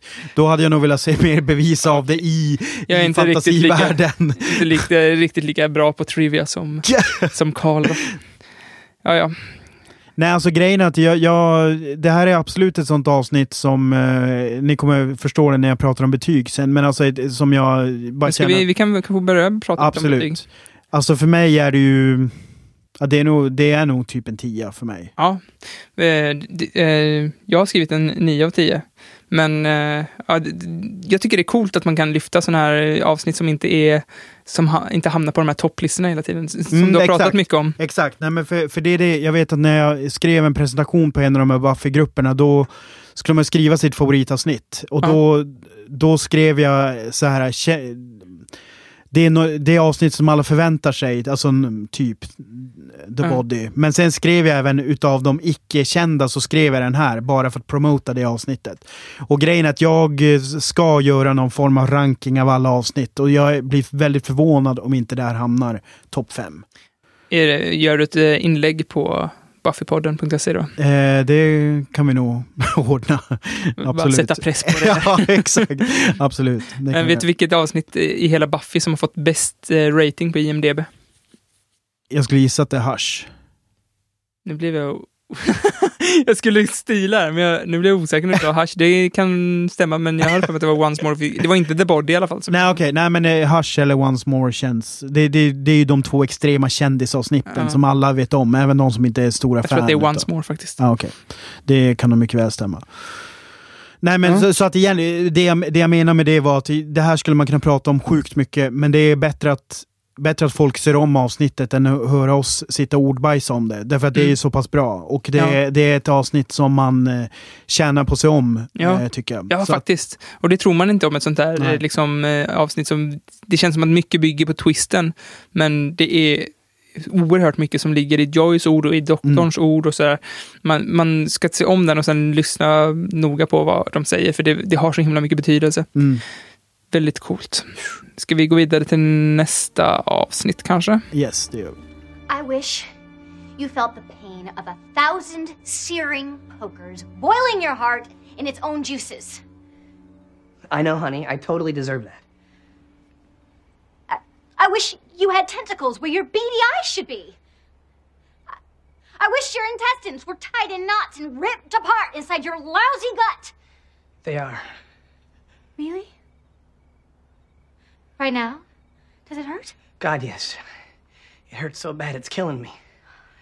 Anya, I love you. I want to make this work. Those are metaphor intestines. You're not in any real pain. What's wrong with me? No, honey, it's not you. It's me. That's oh. the... On. Uh, on. Wait, please. On. So there was no child support in like eleven... Avsnitt arton på säsong sex heter Entropy. Regisserad James A. Contner som har gjort mycket Angel och skriven av Drew Greenberg. Det, det här det namnet Entropy, det var jag tvungen att googla. Ja, det blev inte så jävla mycket, jag blev inte så mycket klok. Alltså jag läste så här massa definitioner om jag ska... Jag ska läsa vad det stod på något. Mm. Jag tror att det stod så här... Om statisk mekanik kan den ses som ett mått på sannolikheten för att ett system ska inta ett visst tillstånd. Det är ju väldigt abstrakt. Jag, eftersom jag läst mycket så, jag, den här metaforen ska nog appliceras på något annat egentligen. Men jag, jag tänkte det passar bra här och jag tror att det kan ligga någonting åt det hållet i alla fall. Om man tänker sig ett pussel som man har lagt, ja. Och man har pusslet lagt i sin kartong liksom. Ja. Då är ju det pusslet eh, i ordning. Det här är ultimata ordningen för det här pusslet. Börjar man skaka det pusslet, då hamnar det ju oordning. Och eh, det finns ju en liten, liten chans att en pusselbit hamnar, en på miljonen att källa en dålig gissning av Johan. Men att den hamnar rätt liksom. En på miljonen att pusselbiten hamnar rätt. Men med större sannolikhet är ju att det hamnar huller om buller. Jaha. Och så to- tolkar jag det här avsnittet liksom att man börjar skaka den här asken och förhållanden börjar så här... inte var i ordning utan det, allas förhållande hamnar i oordning. Men så finns det en på miljonen chans att en pusselbit hamnar rätt. Och det är väl den pusselbiten som är Willow och Tara då kanske. Mm. Så tolkar jag det avsnittnamnet. Det här avsnittet börjar ju med att trion planerar massa djävulstyg. Exakt vad de planerar är hyfsat oklart faktiskt. Mm. De, alltså, de hade kunnat skippa trion helt nästan. Men eh, både Buffy och Willow håller faktiskt sina eh, respektive beroenden i schack. Det går rätt bra för dem. Eh, och Dawn och Buffy bondar. De eh, går ju där och snack, pratar igenom hennes snatteri. Mm. Och, eh, Anja däremot, hon är, hon är på krigsstigen. Men det är också på något så här tangenkik-grej. Alltså, ja, det är ja, inte, ja. Hon är ju en, hon har ju blivit demon nu, men det är ju en, fortfarande lite tangenkik när hon går runt och försöker få dem att gissa att, gissa, att önska att Sanders snopp exploderar och sådär. Hela avsnittet bygger ju egentligen lite som Bewitched, Brother and Bewildered så här, det, det stegar upp som en liksom kastrull som kokar över och det liksom mynnar ut i det där slutet där allting bara blir eh, katastrof. Det är väl det där avsnittet som de, de ser när Anja och Spike har sex mm. på The Magic Box mm. och det är väl då den här slutgiltiga konfrontationen sker. Och, nej, men absolut sista är ju väl faktiskt den här lilla pusselbiten som hamnar rätt då med Willow och Tara, där Tara kommer in i hos Willow och förklarar att uh, trust has to be built again on both sides. You have to learn if if we're even the same people we were. If you can fit in each other's lives. It's a long important process. And can we just skip it? Can can you just be kissing me now? Absolut, slu- slutscenen är jättebra. Det är väl, det finns andra problem med det här avsnittet. Vad är de största problemen med det här det avsnittet? Är det största problemet med avsnittet är väl egentligen, men, men det här är svårt för att återigen, du och jag kommer att ha väldigt olika syn på det här. Men mm. jag tycker ju att reaktionen som folk får när de får reda på att Buffy och Spike har legat är så otroligt konservativ. Mm. Alltså jag blir bara så här, men för helvete liksom... Let it go. Alltså det är så här, för mig är inte han så, så jävla dålig som de vill ha honom till. Alltså som den här säsongen har varit. Jag tycker fortfarande att han är den som har backat henne bäst och den som är liksom på många sätt en av de bet- bättre i gänget. Så som den här säsongen har varit. Alltså den som är minst liksom eh, självisk eller liksom eh, ja. Jag tycker att han är en... Att han är ett asshole och borde behandlas som ett jäkla asshole. Och han utnyttjar en liksom mentalt lite sjuk människa till, till liksom egen vinning. Och så. Alltså, problemet tror jag att du och många andra förblindas av hans charm. Och det är det som är så himla mycket problem med många, många så här dåliga människor med mycket, till exempel Hitler. Nu, nu gick vi dit. Han har väldigt mycket charm, men men det här är ingen bra kille alltså. Du måste förstå det. Och eh, det ultimata beviset för det, han kommer ju i nästa avsnitt liksom. Han är ja, men det, det han är ska bli intressant att prata om det. Bad, mm. bad to the bones. Och, eh, nej, nej men alltså så här då, jag vet inte om jag kanske uttryckte mig dumt eller felaktigt, men alltså grejen är så här, när det blir så här värsta jävla blame-gamet med Sander och Buffy känns bara så här, men för helvete, du borde veta bättre vid det här laget än att börja kasta skit på henne också. Ja, det håller jag alltså hundra procent med om. Men det är ju, det är ju också enligt Sanders karaktär, så att det är ju, det är, ja. Man är ju inte förvånad nej, att nej. fanstyget slänger ur sig det där. Nej, det, jag har för mig att det var mer i nästa avsnitt när han, jo det är mer i nästa avsnitt när han riktigt häver ur sig all sin skit över Buffy. Och då vill man ju bara ge honom mm. en sketen alltså. Man blir så jävla sur på Sander där. Det, det speciellt så som han har betett sig mot Anjanka så är det ju helt... Eh, ja, han har ju ja, betett sig med jävla... Och grej, grejen är jag blir också riktigt jävla förbannad när han börjar komma och ställa krav på henne. Ja. Bara så här, jaha, ja, du knullar med Spike det första du gör. Det här, ja, men, det här är he- nästa avsnitt egentligen. Men, men... Nej, men, nej, men det är väl... Det här är väl slutet på Entropy. Är väl ändå när de har konfrontationerna. Okej, okay, då ber jag så mycket om ursäkt och... Eh... hoppa på ditt hata Sander-tåg. för, han, för det är ju vidrigt, men, men jag tycker att jag tycker det är tur att nästa avsnitt finns. Ja.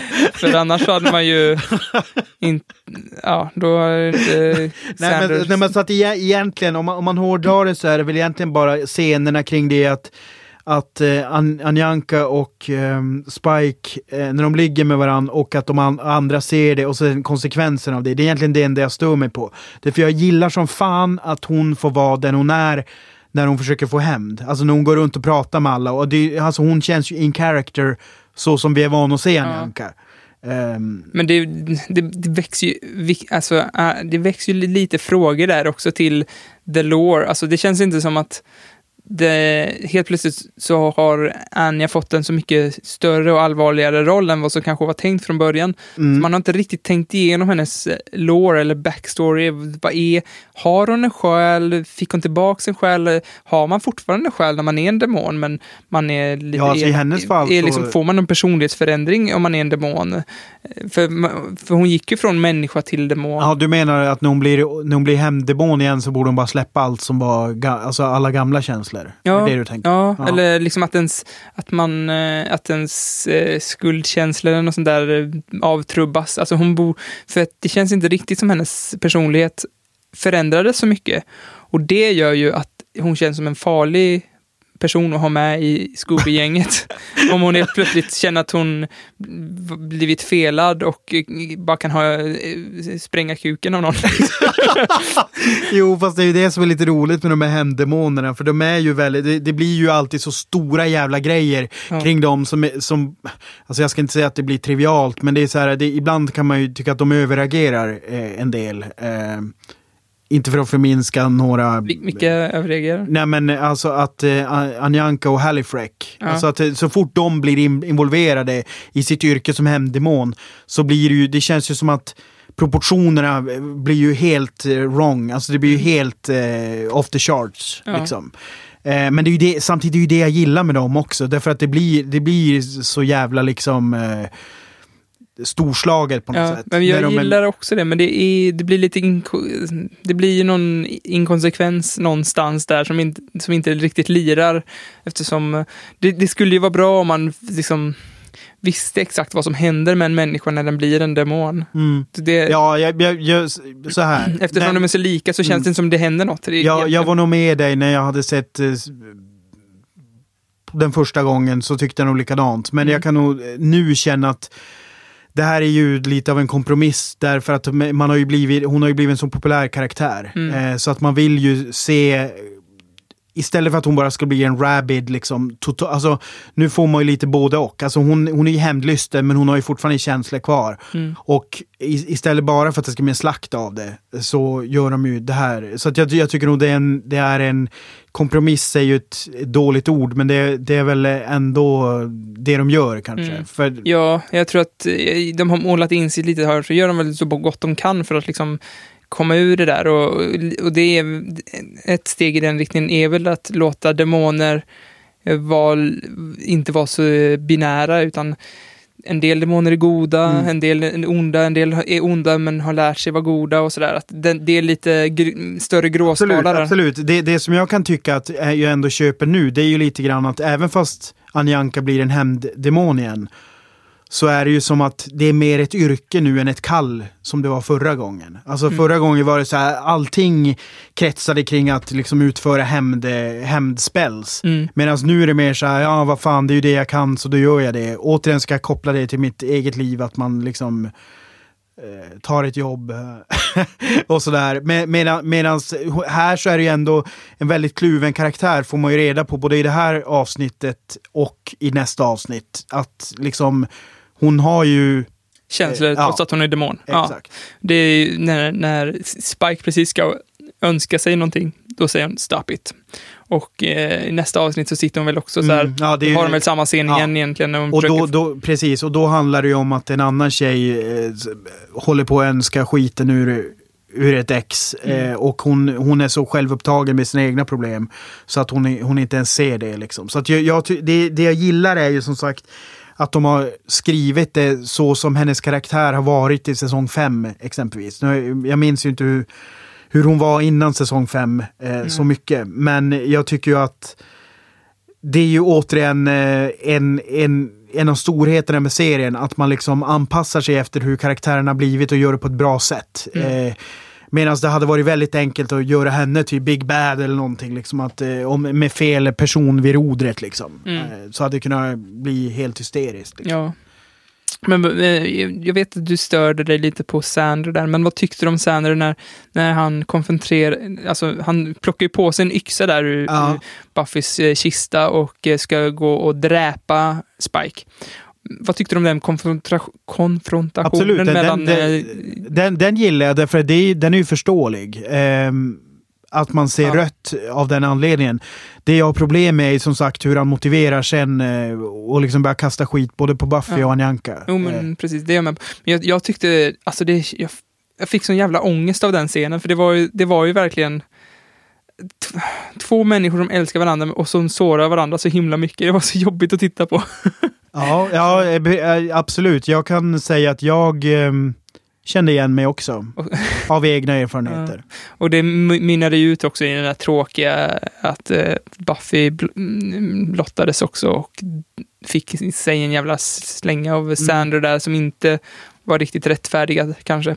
Nej, men sen kan jag också bara känna att det, det är inte bara Sandra som... som Som öser skit över henne. Utan jag, jag kan även tycka att så, så som Willow och eh, Tara pratar om, om att hon har haft sex med Spike, så blir det så, alltså det blir så här, bara, men för helvete, kommer ni från tjugotalet helt plötsligt? Alltså ja. det, det är så här, de känns så otroligt konservativa. Jo. Och det, det är någonting som jag tror att jag bär med mig med den här säsongen väldigt mycket. Av att mm. Buffy är liksom en part och Scoobysen är en part på något jo, sätt. Men jag tycker ändå att jag håller med dig, men sen så säger ju Tara till Willow, det är just den här blicken som du ger mig nu, det är den som är anledningen till att hon inte berättat för dig.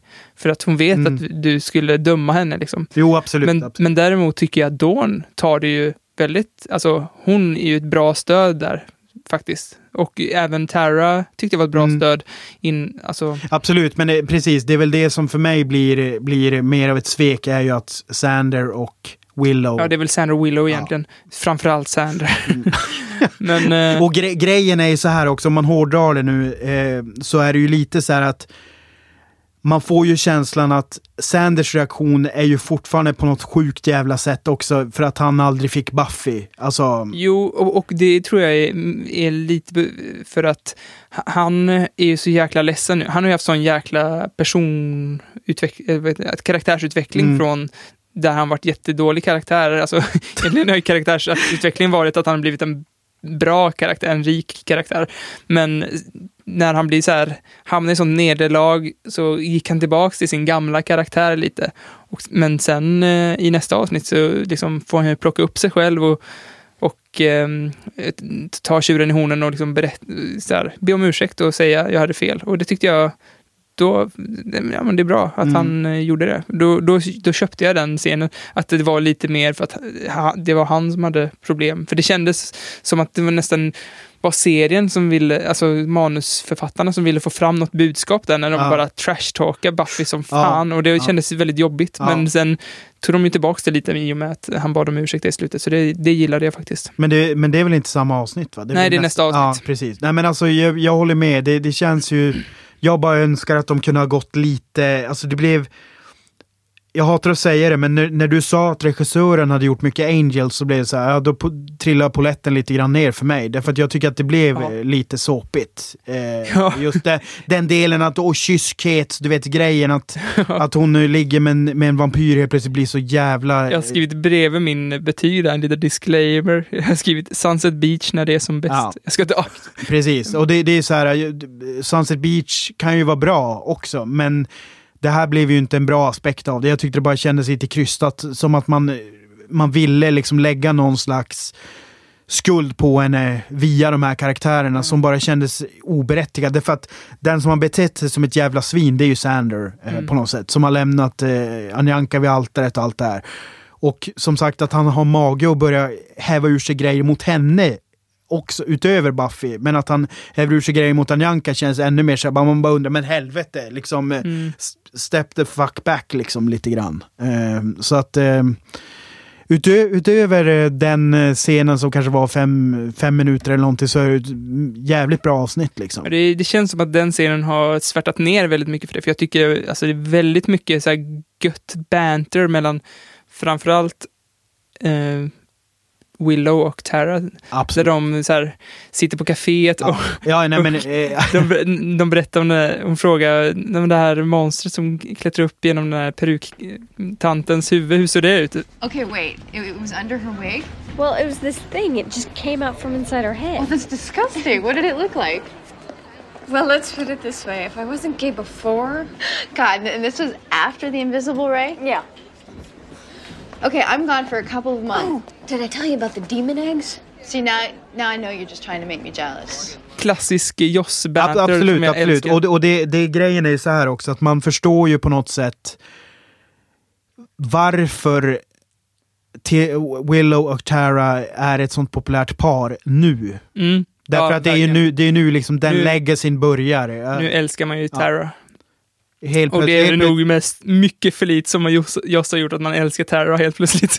Jo, fast det känns lite så här också. Ja, jag vet inte. Jag är jävligt dubbel till, till mycket med den karaktären. Därför att hon...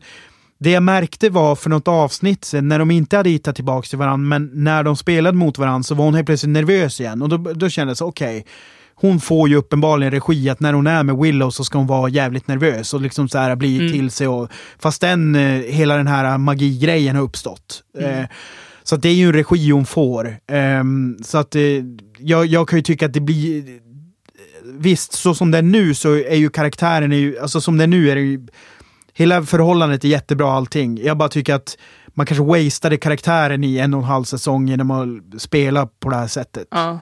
Lite grann. Jag tror jo. att man hade fått ut samma poäng i slutet även om hon inte hade behövt var så som hon var. Men uh, absolut, det här är ju hon, Tara pikar ju ja. här. Ja, hennes karaktärsutveckling kanske skulle börjat lite tidigare. Och mm. det pratade vi om också då när han var ulven var, var med. Liksom, ja. att, att hon borde... Hon borde utvecklas snabbare i början. Mm. Så att då hade det inte varit en sån hockeyklubbseffekt här i slutet. Ja, har vi något mer som vi ska prata om, tycker du, i det här avsnittet? Jag tyckte Spike, jag tyckte det var lite roligt att han försöker alltid vara sånt badass. Och det känns som klassisk Spike som jag gillar, att han försöker vara elak men det slutar ändå med att han tröstar någon. Liksom. Ja. Sen slutade det ju inte så himla bra där, men jag tyckte det snacket som Anya och Spike hade där, bra, kan man kalla det banter? Bra, bra snack i alla fall. Eh, som slutade väldigt tragiskt. Ja, det känns ju väldigt jossigt att bra snack som slutar tragiskt. Så kan man ju sammanfatta Joss lite grann. Mm. Um, musiken i det här avsnittet var också ganska obaffig. Det var lite så här poplåtar som spelades väldigt slätstruket. Det var inget jag tänkte på. Alltså inte för att jag saknar de här dåliga poplåtarna, men eller dåligt producerade poplåtarna. Nu är det dåligt, dåligt producerade dåliga poplåtar ja. istället. Så det är väl bara ja. Eh, kändes också väldigt tydligt att eh, Life is the Big Bad i det här avsnittet. Eh, det har ju Joss sagt att The Big Bad i säsong sex är livet. Och det här visar det verkligen. Ja, fast jag, jag vet inte. Jag tycker nog mer att det... Eller hela de här, alla de här fyra avsnitten egentligen visar rätt bra på det, tycker jag. Men eh, ska vi ge betyg och gå vidare? Absolut. Jag satte... Jag satte nio av tio, men det, jag måste ju sänka det till åtta faktiskt efter, efter, efter ditt... Eh, brandtal. Ja, jag, var, jag såg faktiskt de här två sista avsnitten igår kväll och jag var... Eh, jag är lite mentalt nedbruten just nu, så att jag, jag är nära till känslorna, känner jag. Och eh, jag kände väldigt mycket i det här avsnittet. Inte bara positiva, så här, jag kastades mellan positiva och negativa ja. känslor. Och jag håller med om att det känns lite som att serien... vinklade till att uh, skuldbelägga Buffys beslut här, men även om de rättfärdigar det lite grann i nästa avsnitt så känns det inte, det känns inte helt bra. Nej. Så jag håller med, jag sänker till åtta av tio här. Mm. Ja, för mig är det en, en sjua, okay. Svag sjua. Orbs. Smash his orbs. Sing a night, bitch.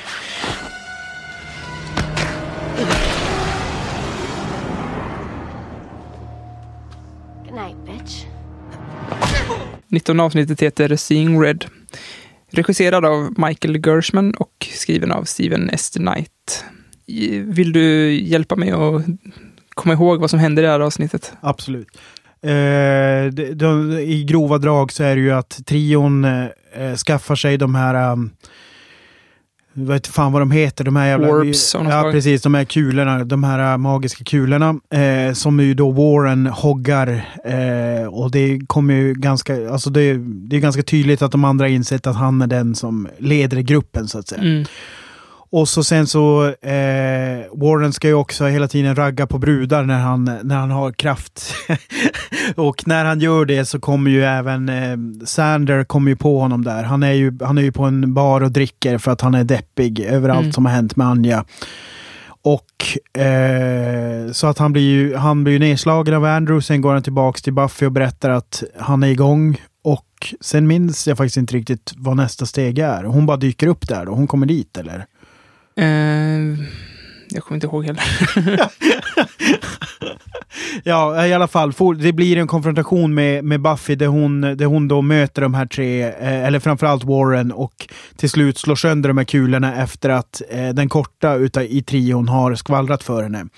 Och då slutar det också med att de två sidekicksen, eh, Jonathan och den korta killen, blir ju tagna av polisen medan Warren kommer undan för att han har sin rocket pack. Mm. Sen har vi ju sett en parallell där eh, Willow och Tara verkligen hittar tillbaka till varann. Eh, det är ju en väldigt bra plantering för vad som sker i slutet, såklart. Mm. Att när det är som bäst så går allt åt helvete. Ja, egentligen och, borde man sett det komma.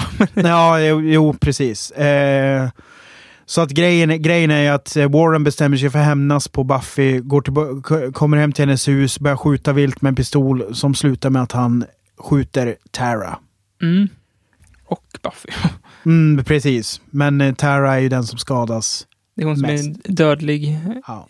Alltså, för mig som inte har sett vidare på det här så känns det ju som att Buffy inte dog eftersom hon har powers och hon har redan dött flera gånger. Jag vet inte, hon, hon dör och kommer tillbaka, men jag tror inte hon har, eller jag är ganska säker på att hon inte dött för evigt för att det finns ju en säsong till så att mm. Men Tara Tara däremot eh, hon känns lite körd, va? ja. eh, körd. Ja.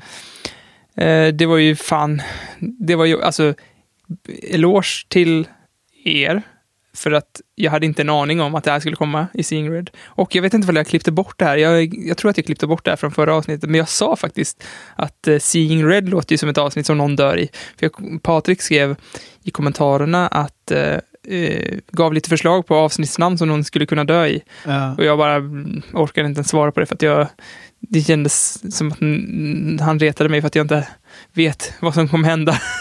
Så, så till exempel Grave är ju ett avsnittsnamn där det mm. låter som att någon skulle kunna dö. Men, och då sa jag i podden så här, men nästa vecka ska vi ju prata om Seeing Red bland annat. Och då, det, och då så här i efterhand så kanske Henke reagerade lite märkligt på det. För han visste nog inte riktigt ifall jag hade blivit spoilad på det här. Nej. Eller inte. Nej, det, det, det här är ju en... Um...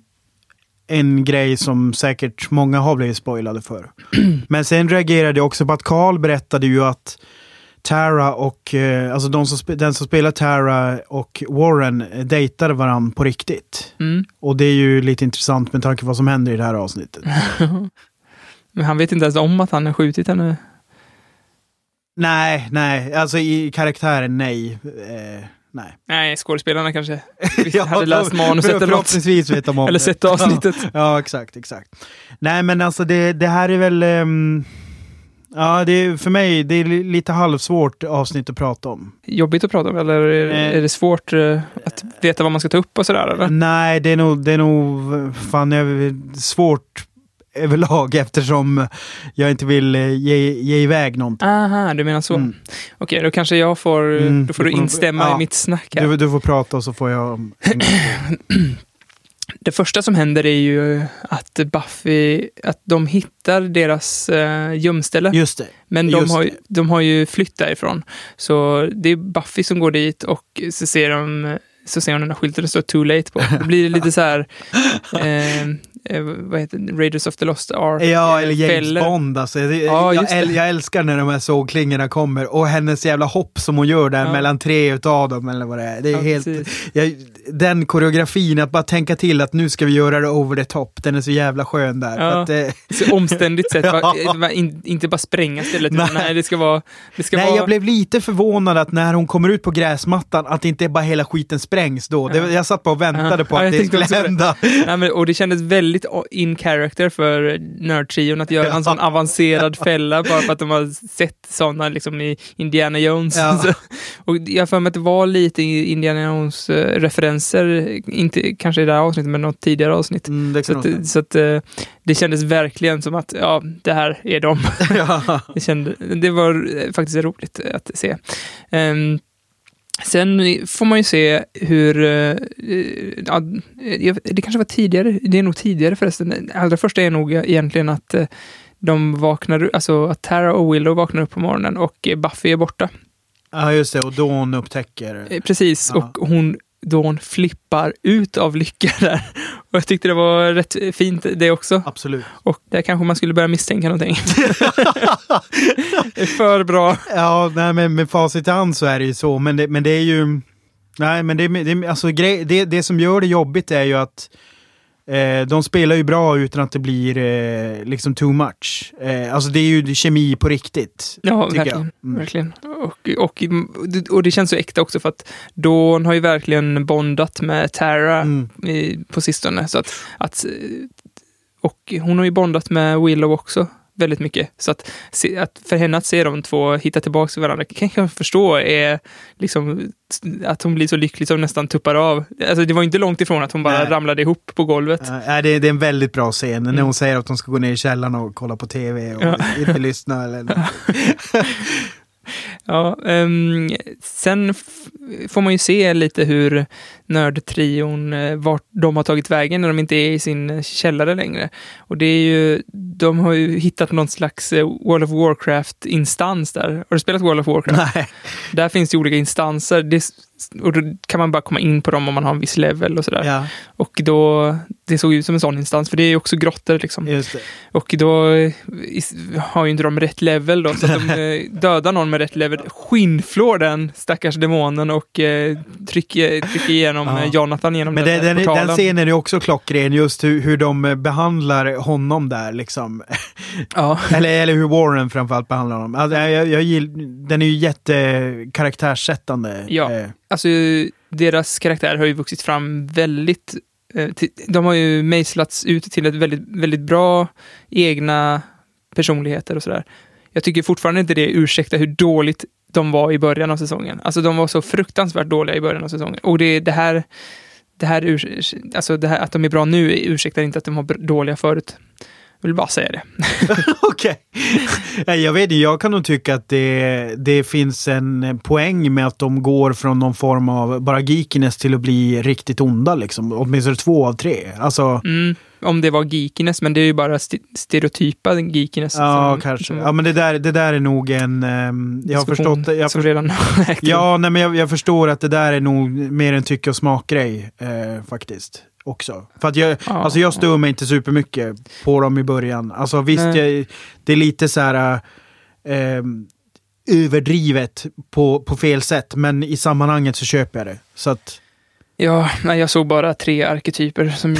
ja, men skitsamma. Jag har klagat tillräckligt på dem där. Um, ja, och sen ja, så kommer det något jävla skämt om...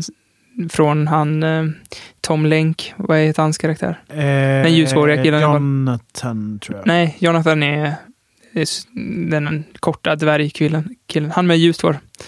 Jaha. Eh, Warren är den långa killen. Andrew, Andrew. Andrew. Ja, han säger ju that's so, so hot när han blir stor och stark. Eller slog, han slog ner någon demon eller vad var det? Just det, ja. Ja. Och så fortsätter han sådär, och det ska tydligen vara hilarious eftersom det, jag vet inte, att han är kär i Warren är ju så jäkla roligt. Jag tyckte det var väldigt trött skämt.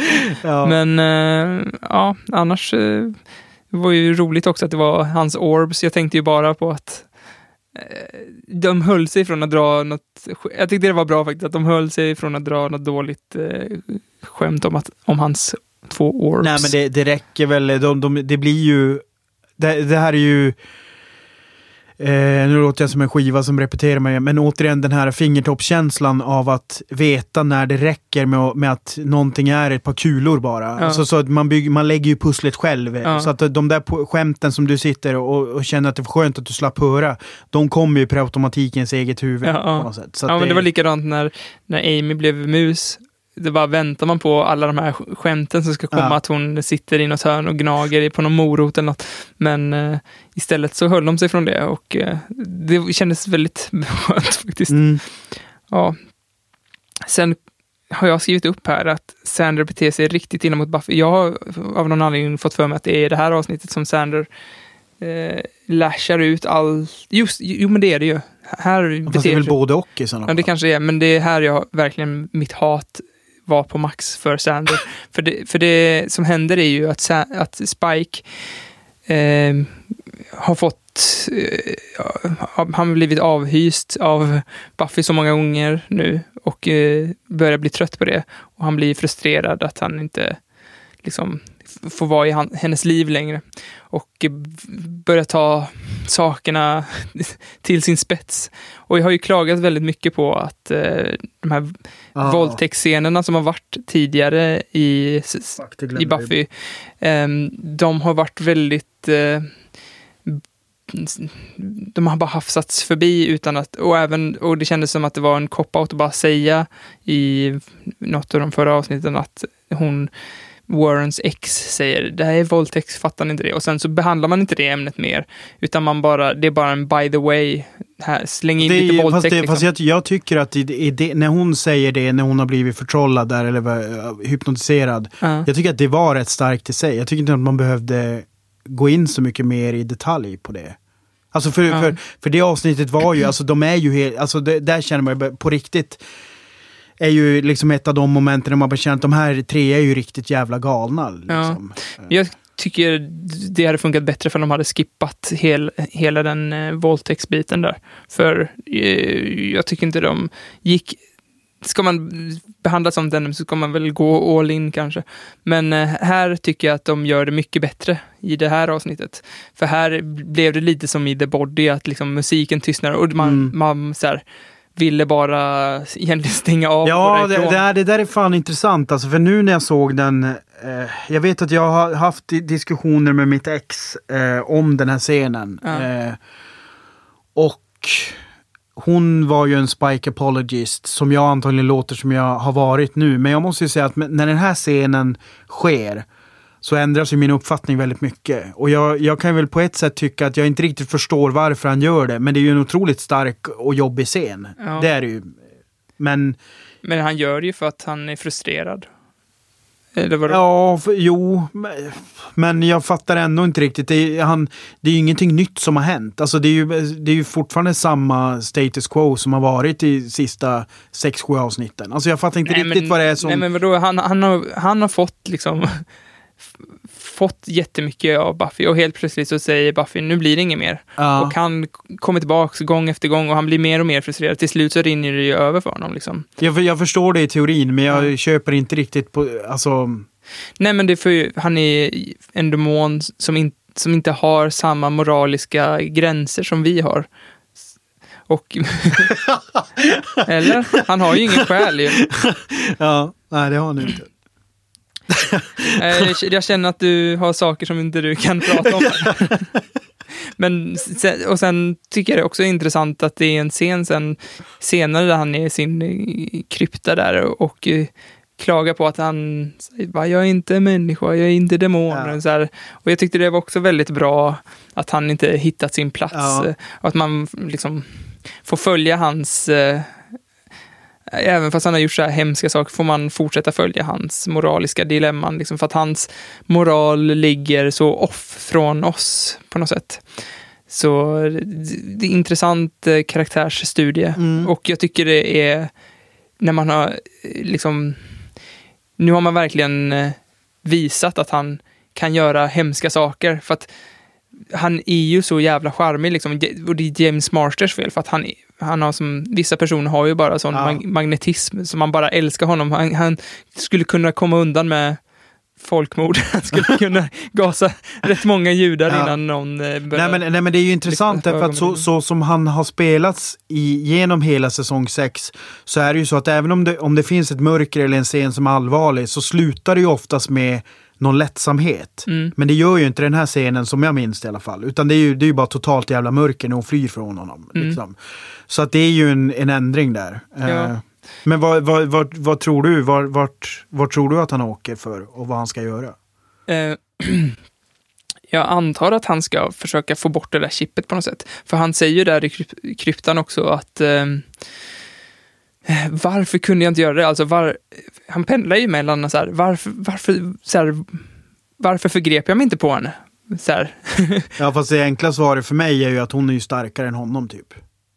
Ja, ja men han kunde ju fortsätta. Jag vet, han, ja precis, men det är ju hans fråga egentligen. Alltså han kunde ju fortsatt kämpa för att... Ja, nej, men ja, jag, jag fattar inte riktigt en, en annan sak. Varför... Är hennes styrka nedsatt? För hon, hon har väl inte haft några problem med att klå honom förut? Skitsamma. Yeah. Ja.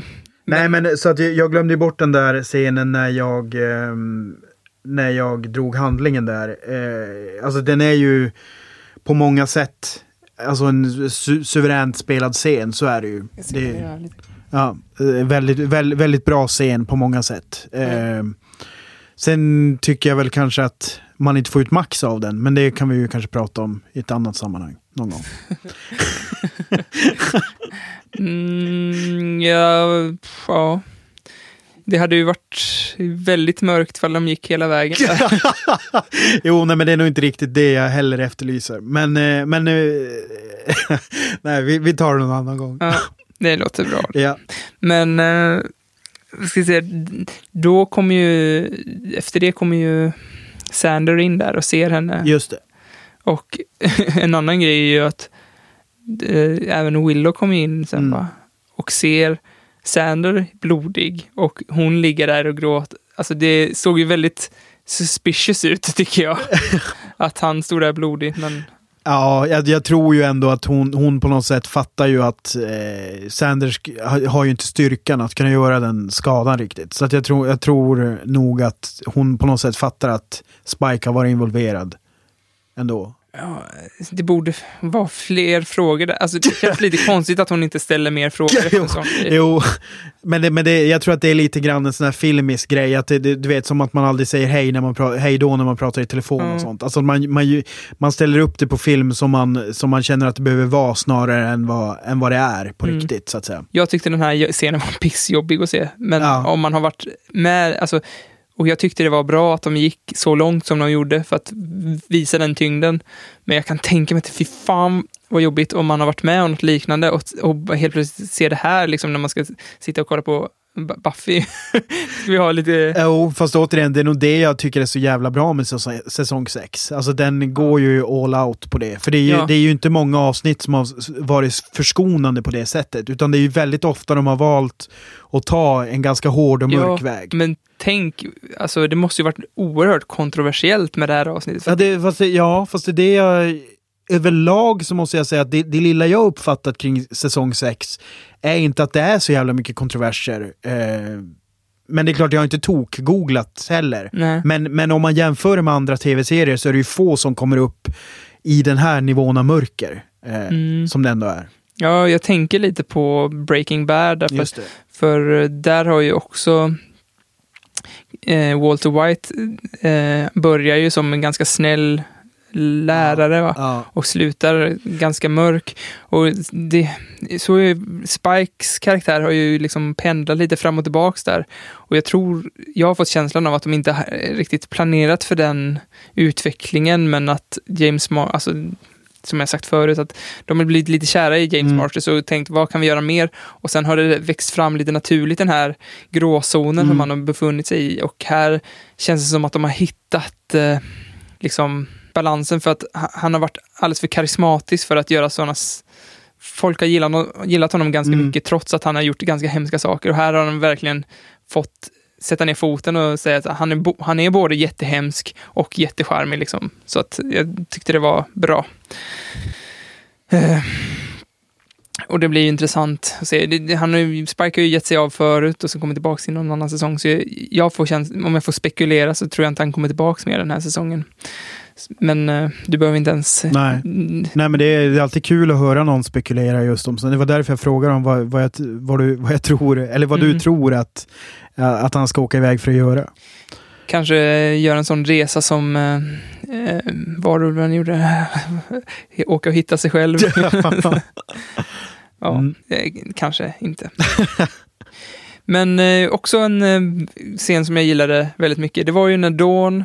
Efter han har gjort där uh, är det det? Jag kommer inte ihåg vart den här utspelar sig. Är det efter den här serien? Vilken scen är det? Uh, Dawn besöker Spike i hans krypta. Just det. Men frågan är om inte, kan inte, var inte det här i förra avsnittet? Hinner, hinner hon inte hem till honom redan då? När det börjar komma fram att Buffy... Jo, men jag tror att hon, jag tror att hon söker upp Spike efter det att videofiden med Spike och Anjanka... Nej, det går inte ihop. Nej, vet, det, nej, måste, nej, nej, det, är måste... där, det, här, det är där avsnittet, men det, det, det, det utspelar sig nog innan ja. det här badrumsscenen ja. med Buffy. Då kommer Dawn och, och just det för att absolut, det, de, det, det är nog de innan, pratar ju en del, de pra, pratar ju en del om att Spike han kommer inte hänga med oss mer och då, då, då gick Dawn till honom och då kände jag så här att det här är, Dawn måste säga hej då till honom. Mm. Men så gjorde hon inte det. Hon, hon, hon eh, frågade honom. Do you love her? Oh no, no. It was just a...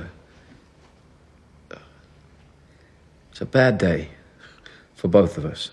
And we just had a few drinks and things just... No. And not Anya.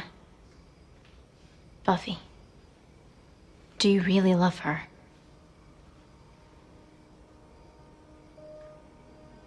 How could you do that to her? Oh, right, because Big Sis was treating me so well up until that point. There'll still be a bit of the evil left in me after all. I don't know what happened between you two. What you did last night? If you wanted to hurt Buffy, congratulations. It worked.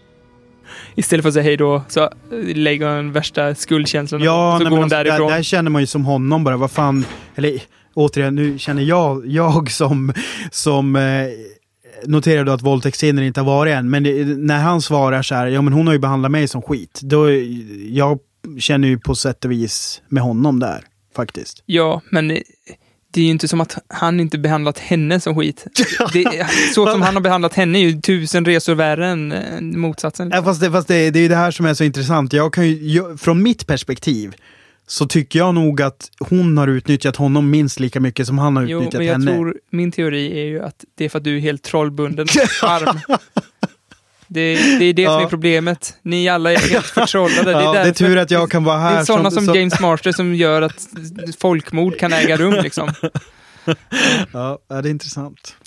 Men ser jag du ty- låter när du har sett serien sex gånger. Men jag, jag, jag tyckte det var coolt att se hur det, det man förväntar sig och då hon inte ägde rum utan hon gav honom på nosen och gick därifrån. Och det tyckte jag. Hon är team med Buffy. Det var fint. Absolut. Det kan jag köpa. Ja, och sen den sista som jag har skrivit upp här är ju den jävla jobbiga scenen. Jag vet, när t- Tara och Willow är som lyckligast, kollar ut genom fönstret, ser Sander stå ute med Buffy och se, så säger de, ja, nu kommer den lyckliga biten när de bondar. Och så gör Sander det. Ber om ursäkt och allting känns så jäkla fint. Och så tänker man att det här ska vara ett lyckligt avslut på den här, det här avsnittet. Och då kommer ju Warren inrusandes med en pickadoll och ja. skjuter hejvilt. Vilket är så här... Jag, jag, jag kände sån jävla ångest när det hände. Alltså. Och jag har inte känt så... Det påminner väldigt mycket om känslan. Jag, det var väldigt länge så, sen jag såg o, The O C. Och det är en väldigt ja, jag... klyschig... som har gjort så himla mycket parodier på den här scenen, men när, när han, huvudpersonens brorsa blir skjuten av den andra huvudpersonen. Jag kommer inte ihåg vad någon av dem heter. Han med wife beater. Hans brorsa blir skjuten och sen så spelar de här, den här låten som har blivit som en meme numera. Ja, jag... Men jag får alltid sån jävla... Det hugger till i det bröstet varje gång jag hör den låten liksom, för att det var sån jävla ångestfylld scen. Men det kanske är bra... De som inte sett O C kommer inte se O C nu, så det är väl ingen spoiler. Men... nej, nej, alltså jag har ett väldigt komplicerat förhållande till O C. Jag tycker att fjärde säsongen är faktiskt riktigt bra, men den är ju väldigt annorlunda. Men det är tredje säsongen han blir skjuten, va? Ja, det är möjligt. Men fjärde är ju väldigt... Det är ju inte O C. Dör inte hon också... Jag kommer fan. Ja, alltså hon spoilar ju det själv typ på en talkshow, så att det vart ju ett jävla liv. Alltså att hon berättar ju det i förväg. Men eh, nej men eh, absolut, det är, det är ju det är ju en en, en otrolig grej som händer. Mm. Eh, så, så är det ju. Och det är ju det är ju ganska out of the blue ändå, får man säga. Alltså visst, det är klart att när man har sett klart avsnittet så fattar man ju att att hela Tara och Willow-grejen foreshadowing hela den saken, men det är ju det är ändå när man är inne i det så köper man det bara. Ja. Det är ju väldigt bra liksom. Alltså grej, grej det är, jag vet inte vad jag ska säga. Annat än att det är jävligt gripande och tungt liksom. Ja, jag vet inte. Det känns inte in, som jag har så mycket. Nej, men då, mer att då, säga, då, men jag vill... då vill jag nog prata mer om trion faktiskt. Ja. För jag, jag tycker att eh, den scenen där på nöjesfältet när de slåss. Mm. Det är så koreografin är galet bra. Ja, förutom den. Då att man ser den här standingen på Warren. Eller den här, ja. Jo, men då tror jag jag vet vilka klipp du menar. För det reagerar jag också på. Okay. Om, det, om det var det du menade som exempel. Ja. Var det? Ja, ja. Då, det håller jag med om. Jag tar en skärmdump och lägger upp i det här showen så att man får se det. För sen är det ju också så här, jag satt och tänkte, för att de, hon slåss ju mot honom i typ så här tre minuter eller någonting. Jag tänkte bara, jävlar vad hans bomberjacka är upplåst. Mm. Men sen förstår man ju, för att han har ju sin rocket, eh, rocket-grej. Eh. Ja, just det. Men det är ju också så här, hon har ju sparkat honom i ryggen flera gånger. Hon gör bland annat någon sån här bicicleta-spark i stort sett. Hon gör en bakåtvolt och sparkar honom i ryggen. Och ja. Det är så här, hon borde ju känna att Att hon sparkar i en liksom raket, eh, alltså i en, eh, vad fan kallar man det? Alltså den här jävla raketvästen han har på sig liksom. Ja, vad kallar man det? Rocket? Ja, alltså, det, de brukar väl ha jetpack. Något. Ja, precis, hans jetpack. Nej, men för att jag, jag gillar jag gillar den fighten för att det, det var... Den var väldigt bra koreograferad utan att någonsin bli tråkig. Eh, och sen så gillar jag också hur en, den korta av dem... Eh, Jonathan. Ja, precis. Att han förråder Warren också. Och sådär. Alltså det, det, jag gillade att med väldigt mycket blev avklarat i den scenen. Mm. Så att ja. ja, jag håller med. Men... Eh... Alltså jag tänkte att, jag trodde att det skulle bli kort för jag pratade så fort, jag bara avhandlade mina punkter så fort, men nu är vi snart uppe i två timmar. Ska vi sätta lite betyg på det här och avsluta? Yes, det kan vi göra. Jag tänkte ge det tio av tio för att jag tyckte det var så jävla bra. Alltså The Body, jag fick The Body-känsla mm-hmm. liksom. Men det är ju inte lika bra som The Body, så jag kan ju inte ge det tio av tio. Jag håller med Henke, så här, he, jag har inte riktigt fattat vad Henke pratar om, man måste justera skalan.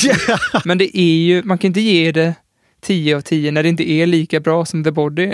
Fast det beror ju på hur du uppfattar det. Ja, inte lika bra som The Body. Och vad gav du den i betyg? tio av tio. Ja, men kan det inte vara en svag tio då? Jag, jag skrev, jag skrev nio komma fem och det gillar ju inte Henke. Jag ger halva betyg, men nu blir det så. Ja. Så nio komma fem av tio. Ja. Det blir så när man måste justera betygsskalan. Ja. Det hade varit en tio om det varit det första säkert. Som jag hade sett. Om jag sett det före The Body, ja. Till exempel. Mm. Um, mm. Vad ger du? Det jag, bra. För mig blir det en eh, åtta. All right. Ja, det var fyra jäkla oh, omtumlande avsnitt. Absolut, absolut. Jag får, jag får väl backtracka lite. Det, det här var ju inte... Jag upplevde inte det här som... Eh, lika mycket fillers som på säsong fem. Men det beror ju, som jag sa till dig innan också, att det beror väl lite på att jag kanske, nu har jag ju, jag har ju sett hela säsong sex parallellt med er. Mm. Eh, så att jag är ju mer inne på, inne på den säsongen jag var på femman när jag bara hoppade in lite mer mm. mitt i. Efter att ha sett några avsnitt. Precis. Bara. Nästa vecka ska vi prata om eh, de tre sista avsnitten på säsongen. Det är eh, Villains, Two to Go och Grave. Just det, Villains, ja. Då antar jag tri- trio kommer vara med också. Så, men... Nej, men det är jag hoppas inte, spännande att höra vad du säger. Jag hoppas inte Buffy måste grävas ut ur en grav till, med tanke på avsnittsnamnet på sista avsnittet där. Det, det önskar jag inte henne. Den upplevelsen igen. Nej. Men, fan, nu tog lång tid igen. Och... Det var jävligt roligt att se hur du jobbar där. Vi sitter ju faktiskt i ett äkta, en äkta podcastingstudio. En riktigt varm, liten... Man är helt genomsvett nu. Men det är på ditt jobb. Det var ja. jävligt schysst att vi fick låna ja, den här absolut. studion. Det var, det var ju ganska praktiskt, ja. eh, kändes det som.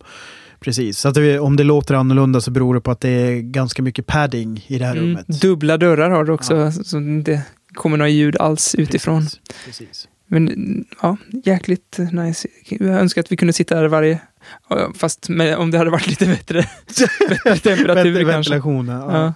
Absolut. Ja, och det, det är inget, det är inte, det är inget, man, man vill inte sitta här superlånga stunder kanske. Nej, vi har fått ta lite pauser och sådär. Mm. Nästa vecka är ju Henke tillbaka också. Nästa vecka är det lite oklart om vi kommer ha någon gäst eller inte. Men eh, vi, vi får se. Gå gärna in och kommentera lite... Kommentera gärna om ni vet någon koppling mellan Dan Harmon och Joss Whedon till exempel. Om ni har, uh, har några kommentarer på de här två spelen vi tänkte streama får ni också, det kan, kan man ju skriva till oss på Twitter också om man inte vill gå in och kommentera i kommentarerna. Uh, kommer väl uh, länka till din Twitter och sådär i show notes. Så ja, den är ju i stort sett död, men alltså. eh, ja, jag twittrar ju nästan aldrig. Mm-hmm. Då skiter jag och länkar den. Ja, nej, det känns bäst. Lite onödigt. Ja. jag, jag gick in och kollade min, min senaste... Eh, jag vet inte, jag har re- retweetat lite Buffy-grejer och sådär, men det, ja, jag, vet, jag har tappat lusten helt med Twitter faktiskt. Ja. Do what you like. Tack Joel. Tack Joel. Tack Joss. Tack, Tack för oss. Mm, what you say. Mm, that you only meant well, well, cause you did. Mm, what you say. Mm, that it's all for the best, cause it is. Mm, what you say. Mm, that it's just what we need. You decided this. What you say. Did she say?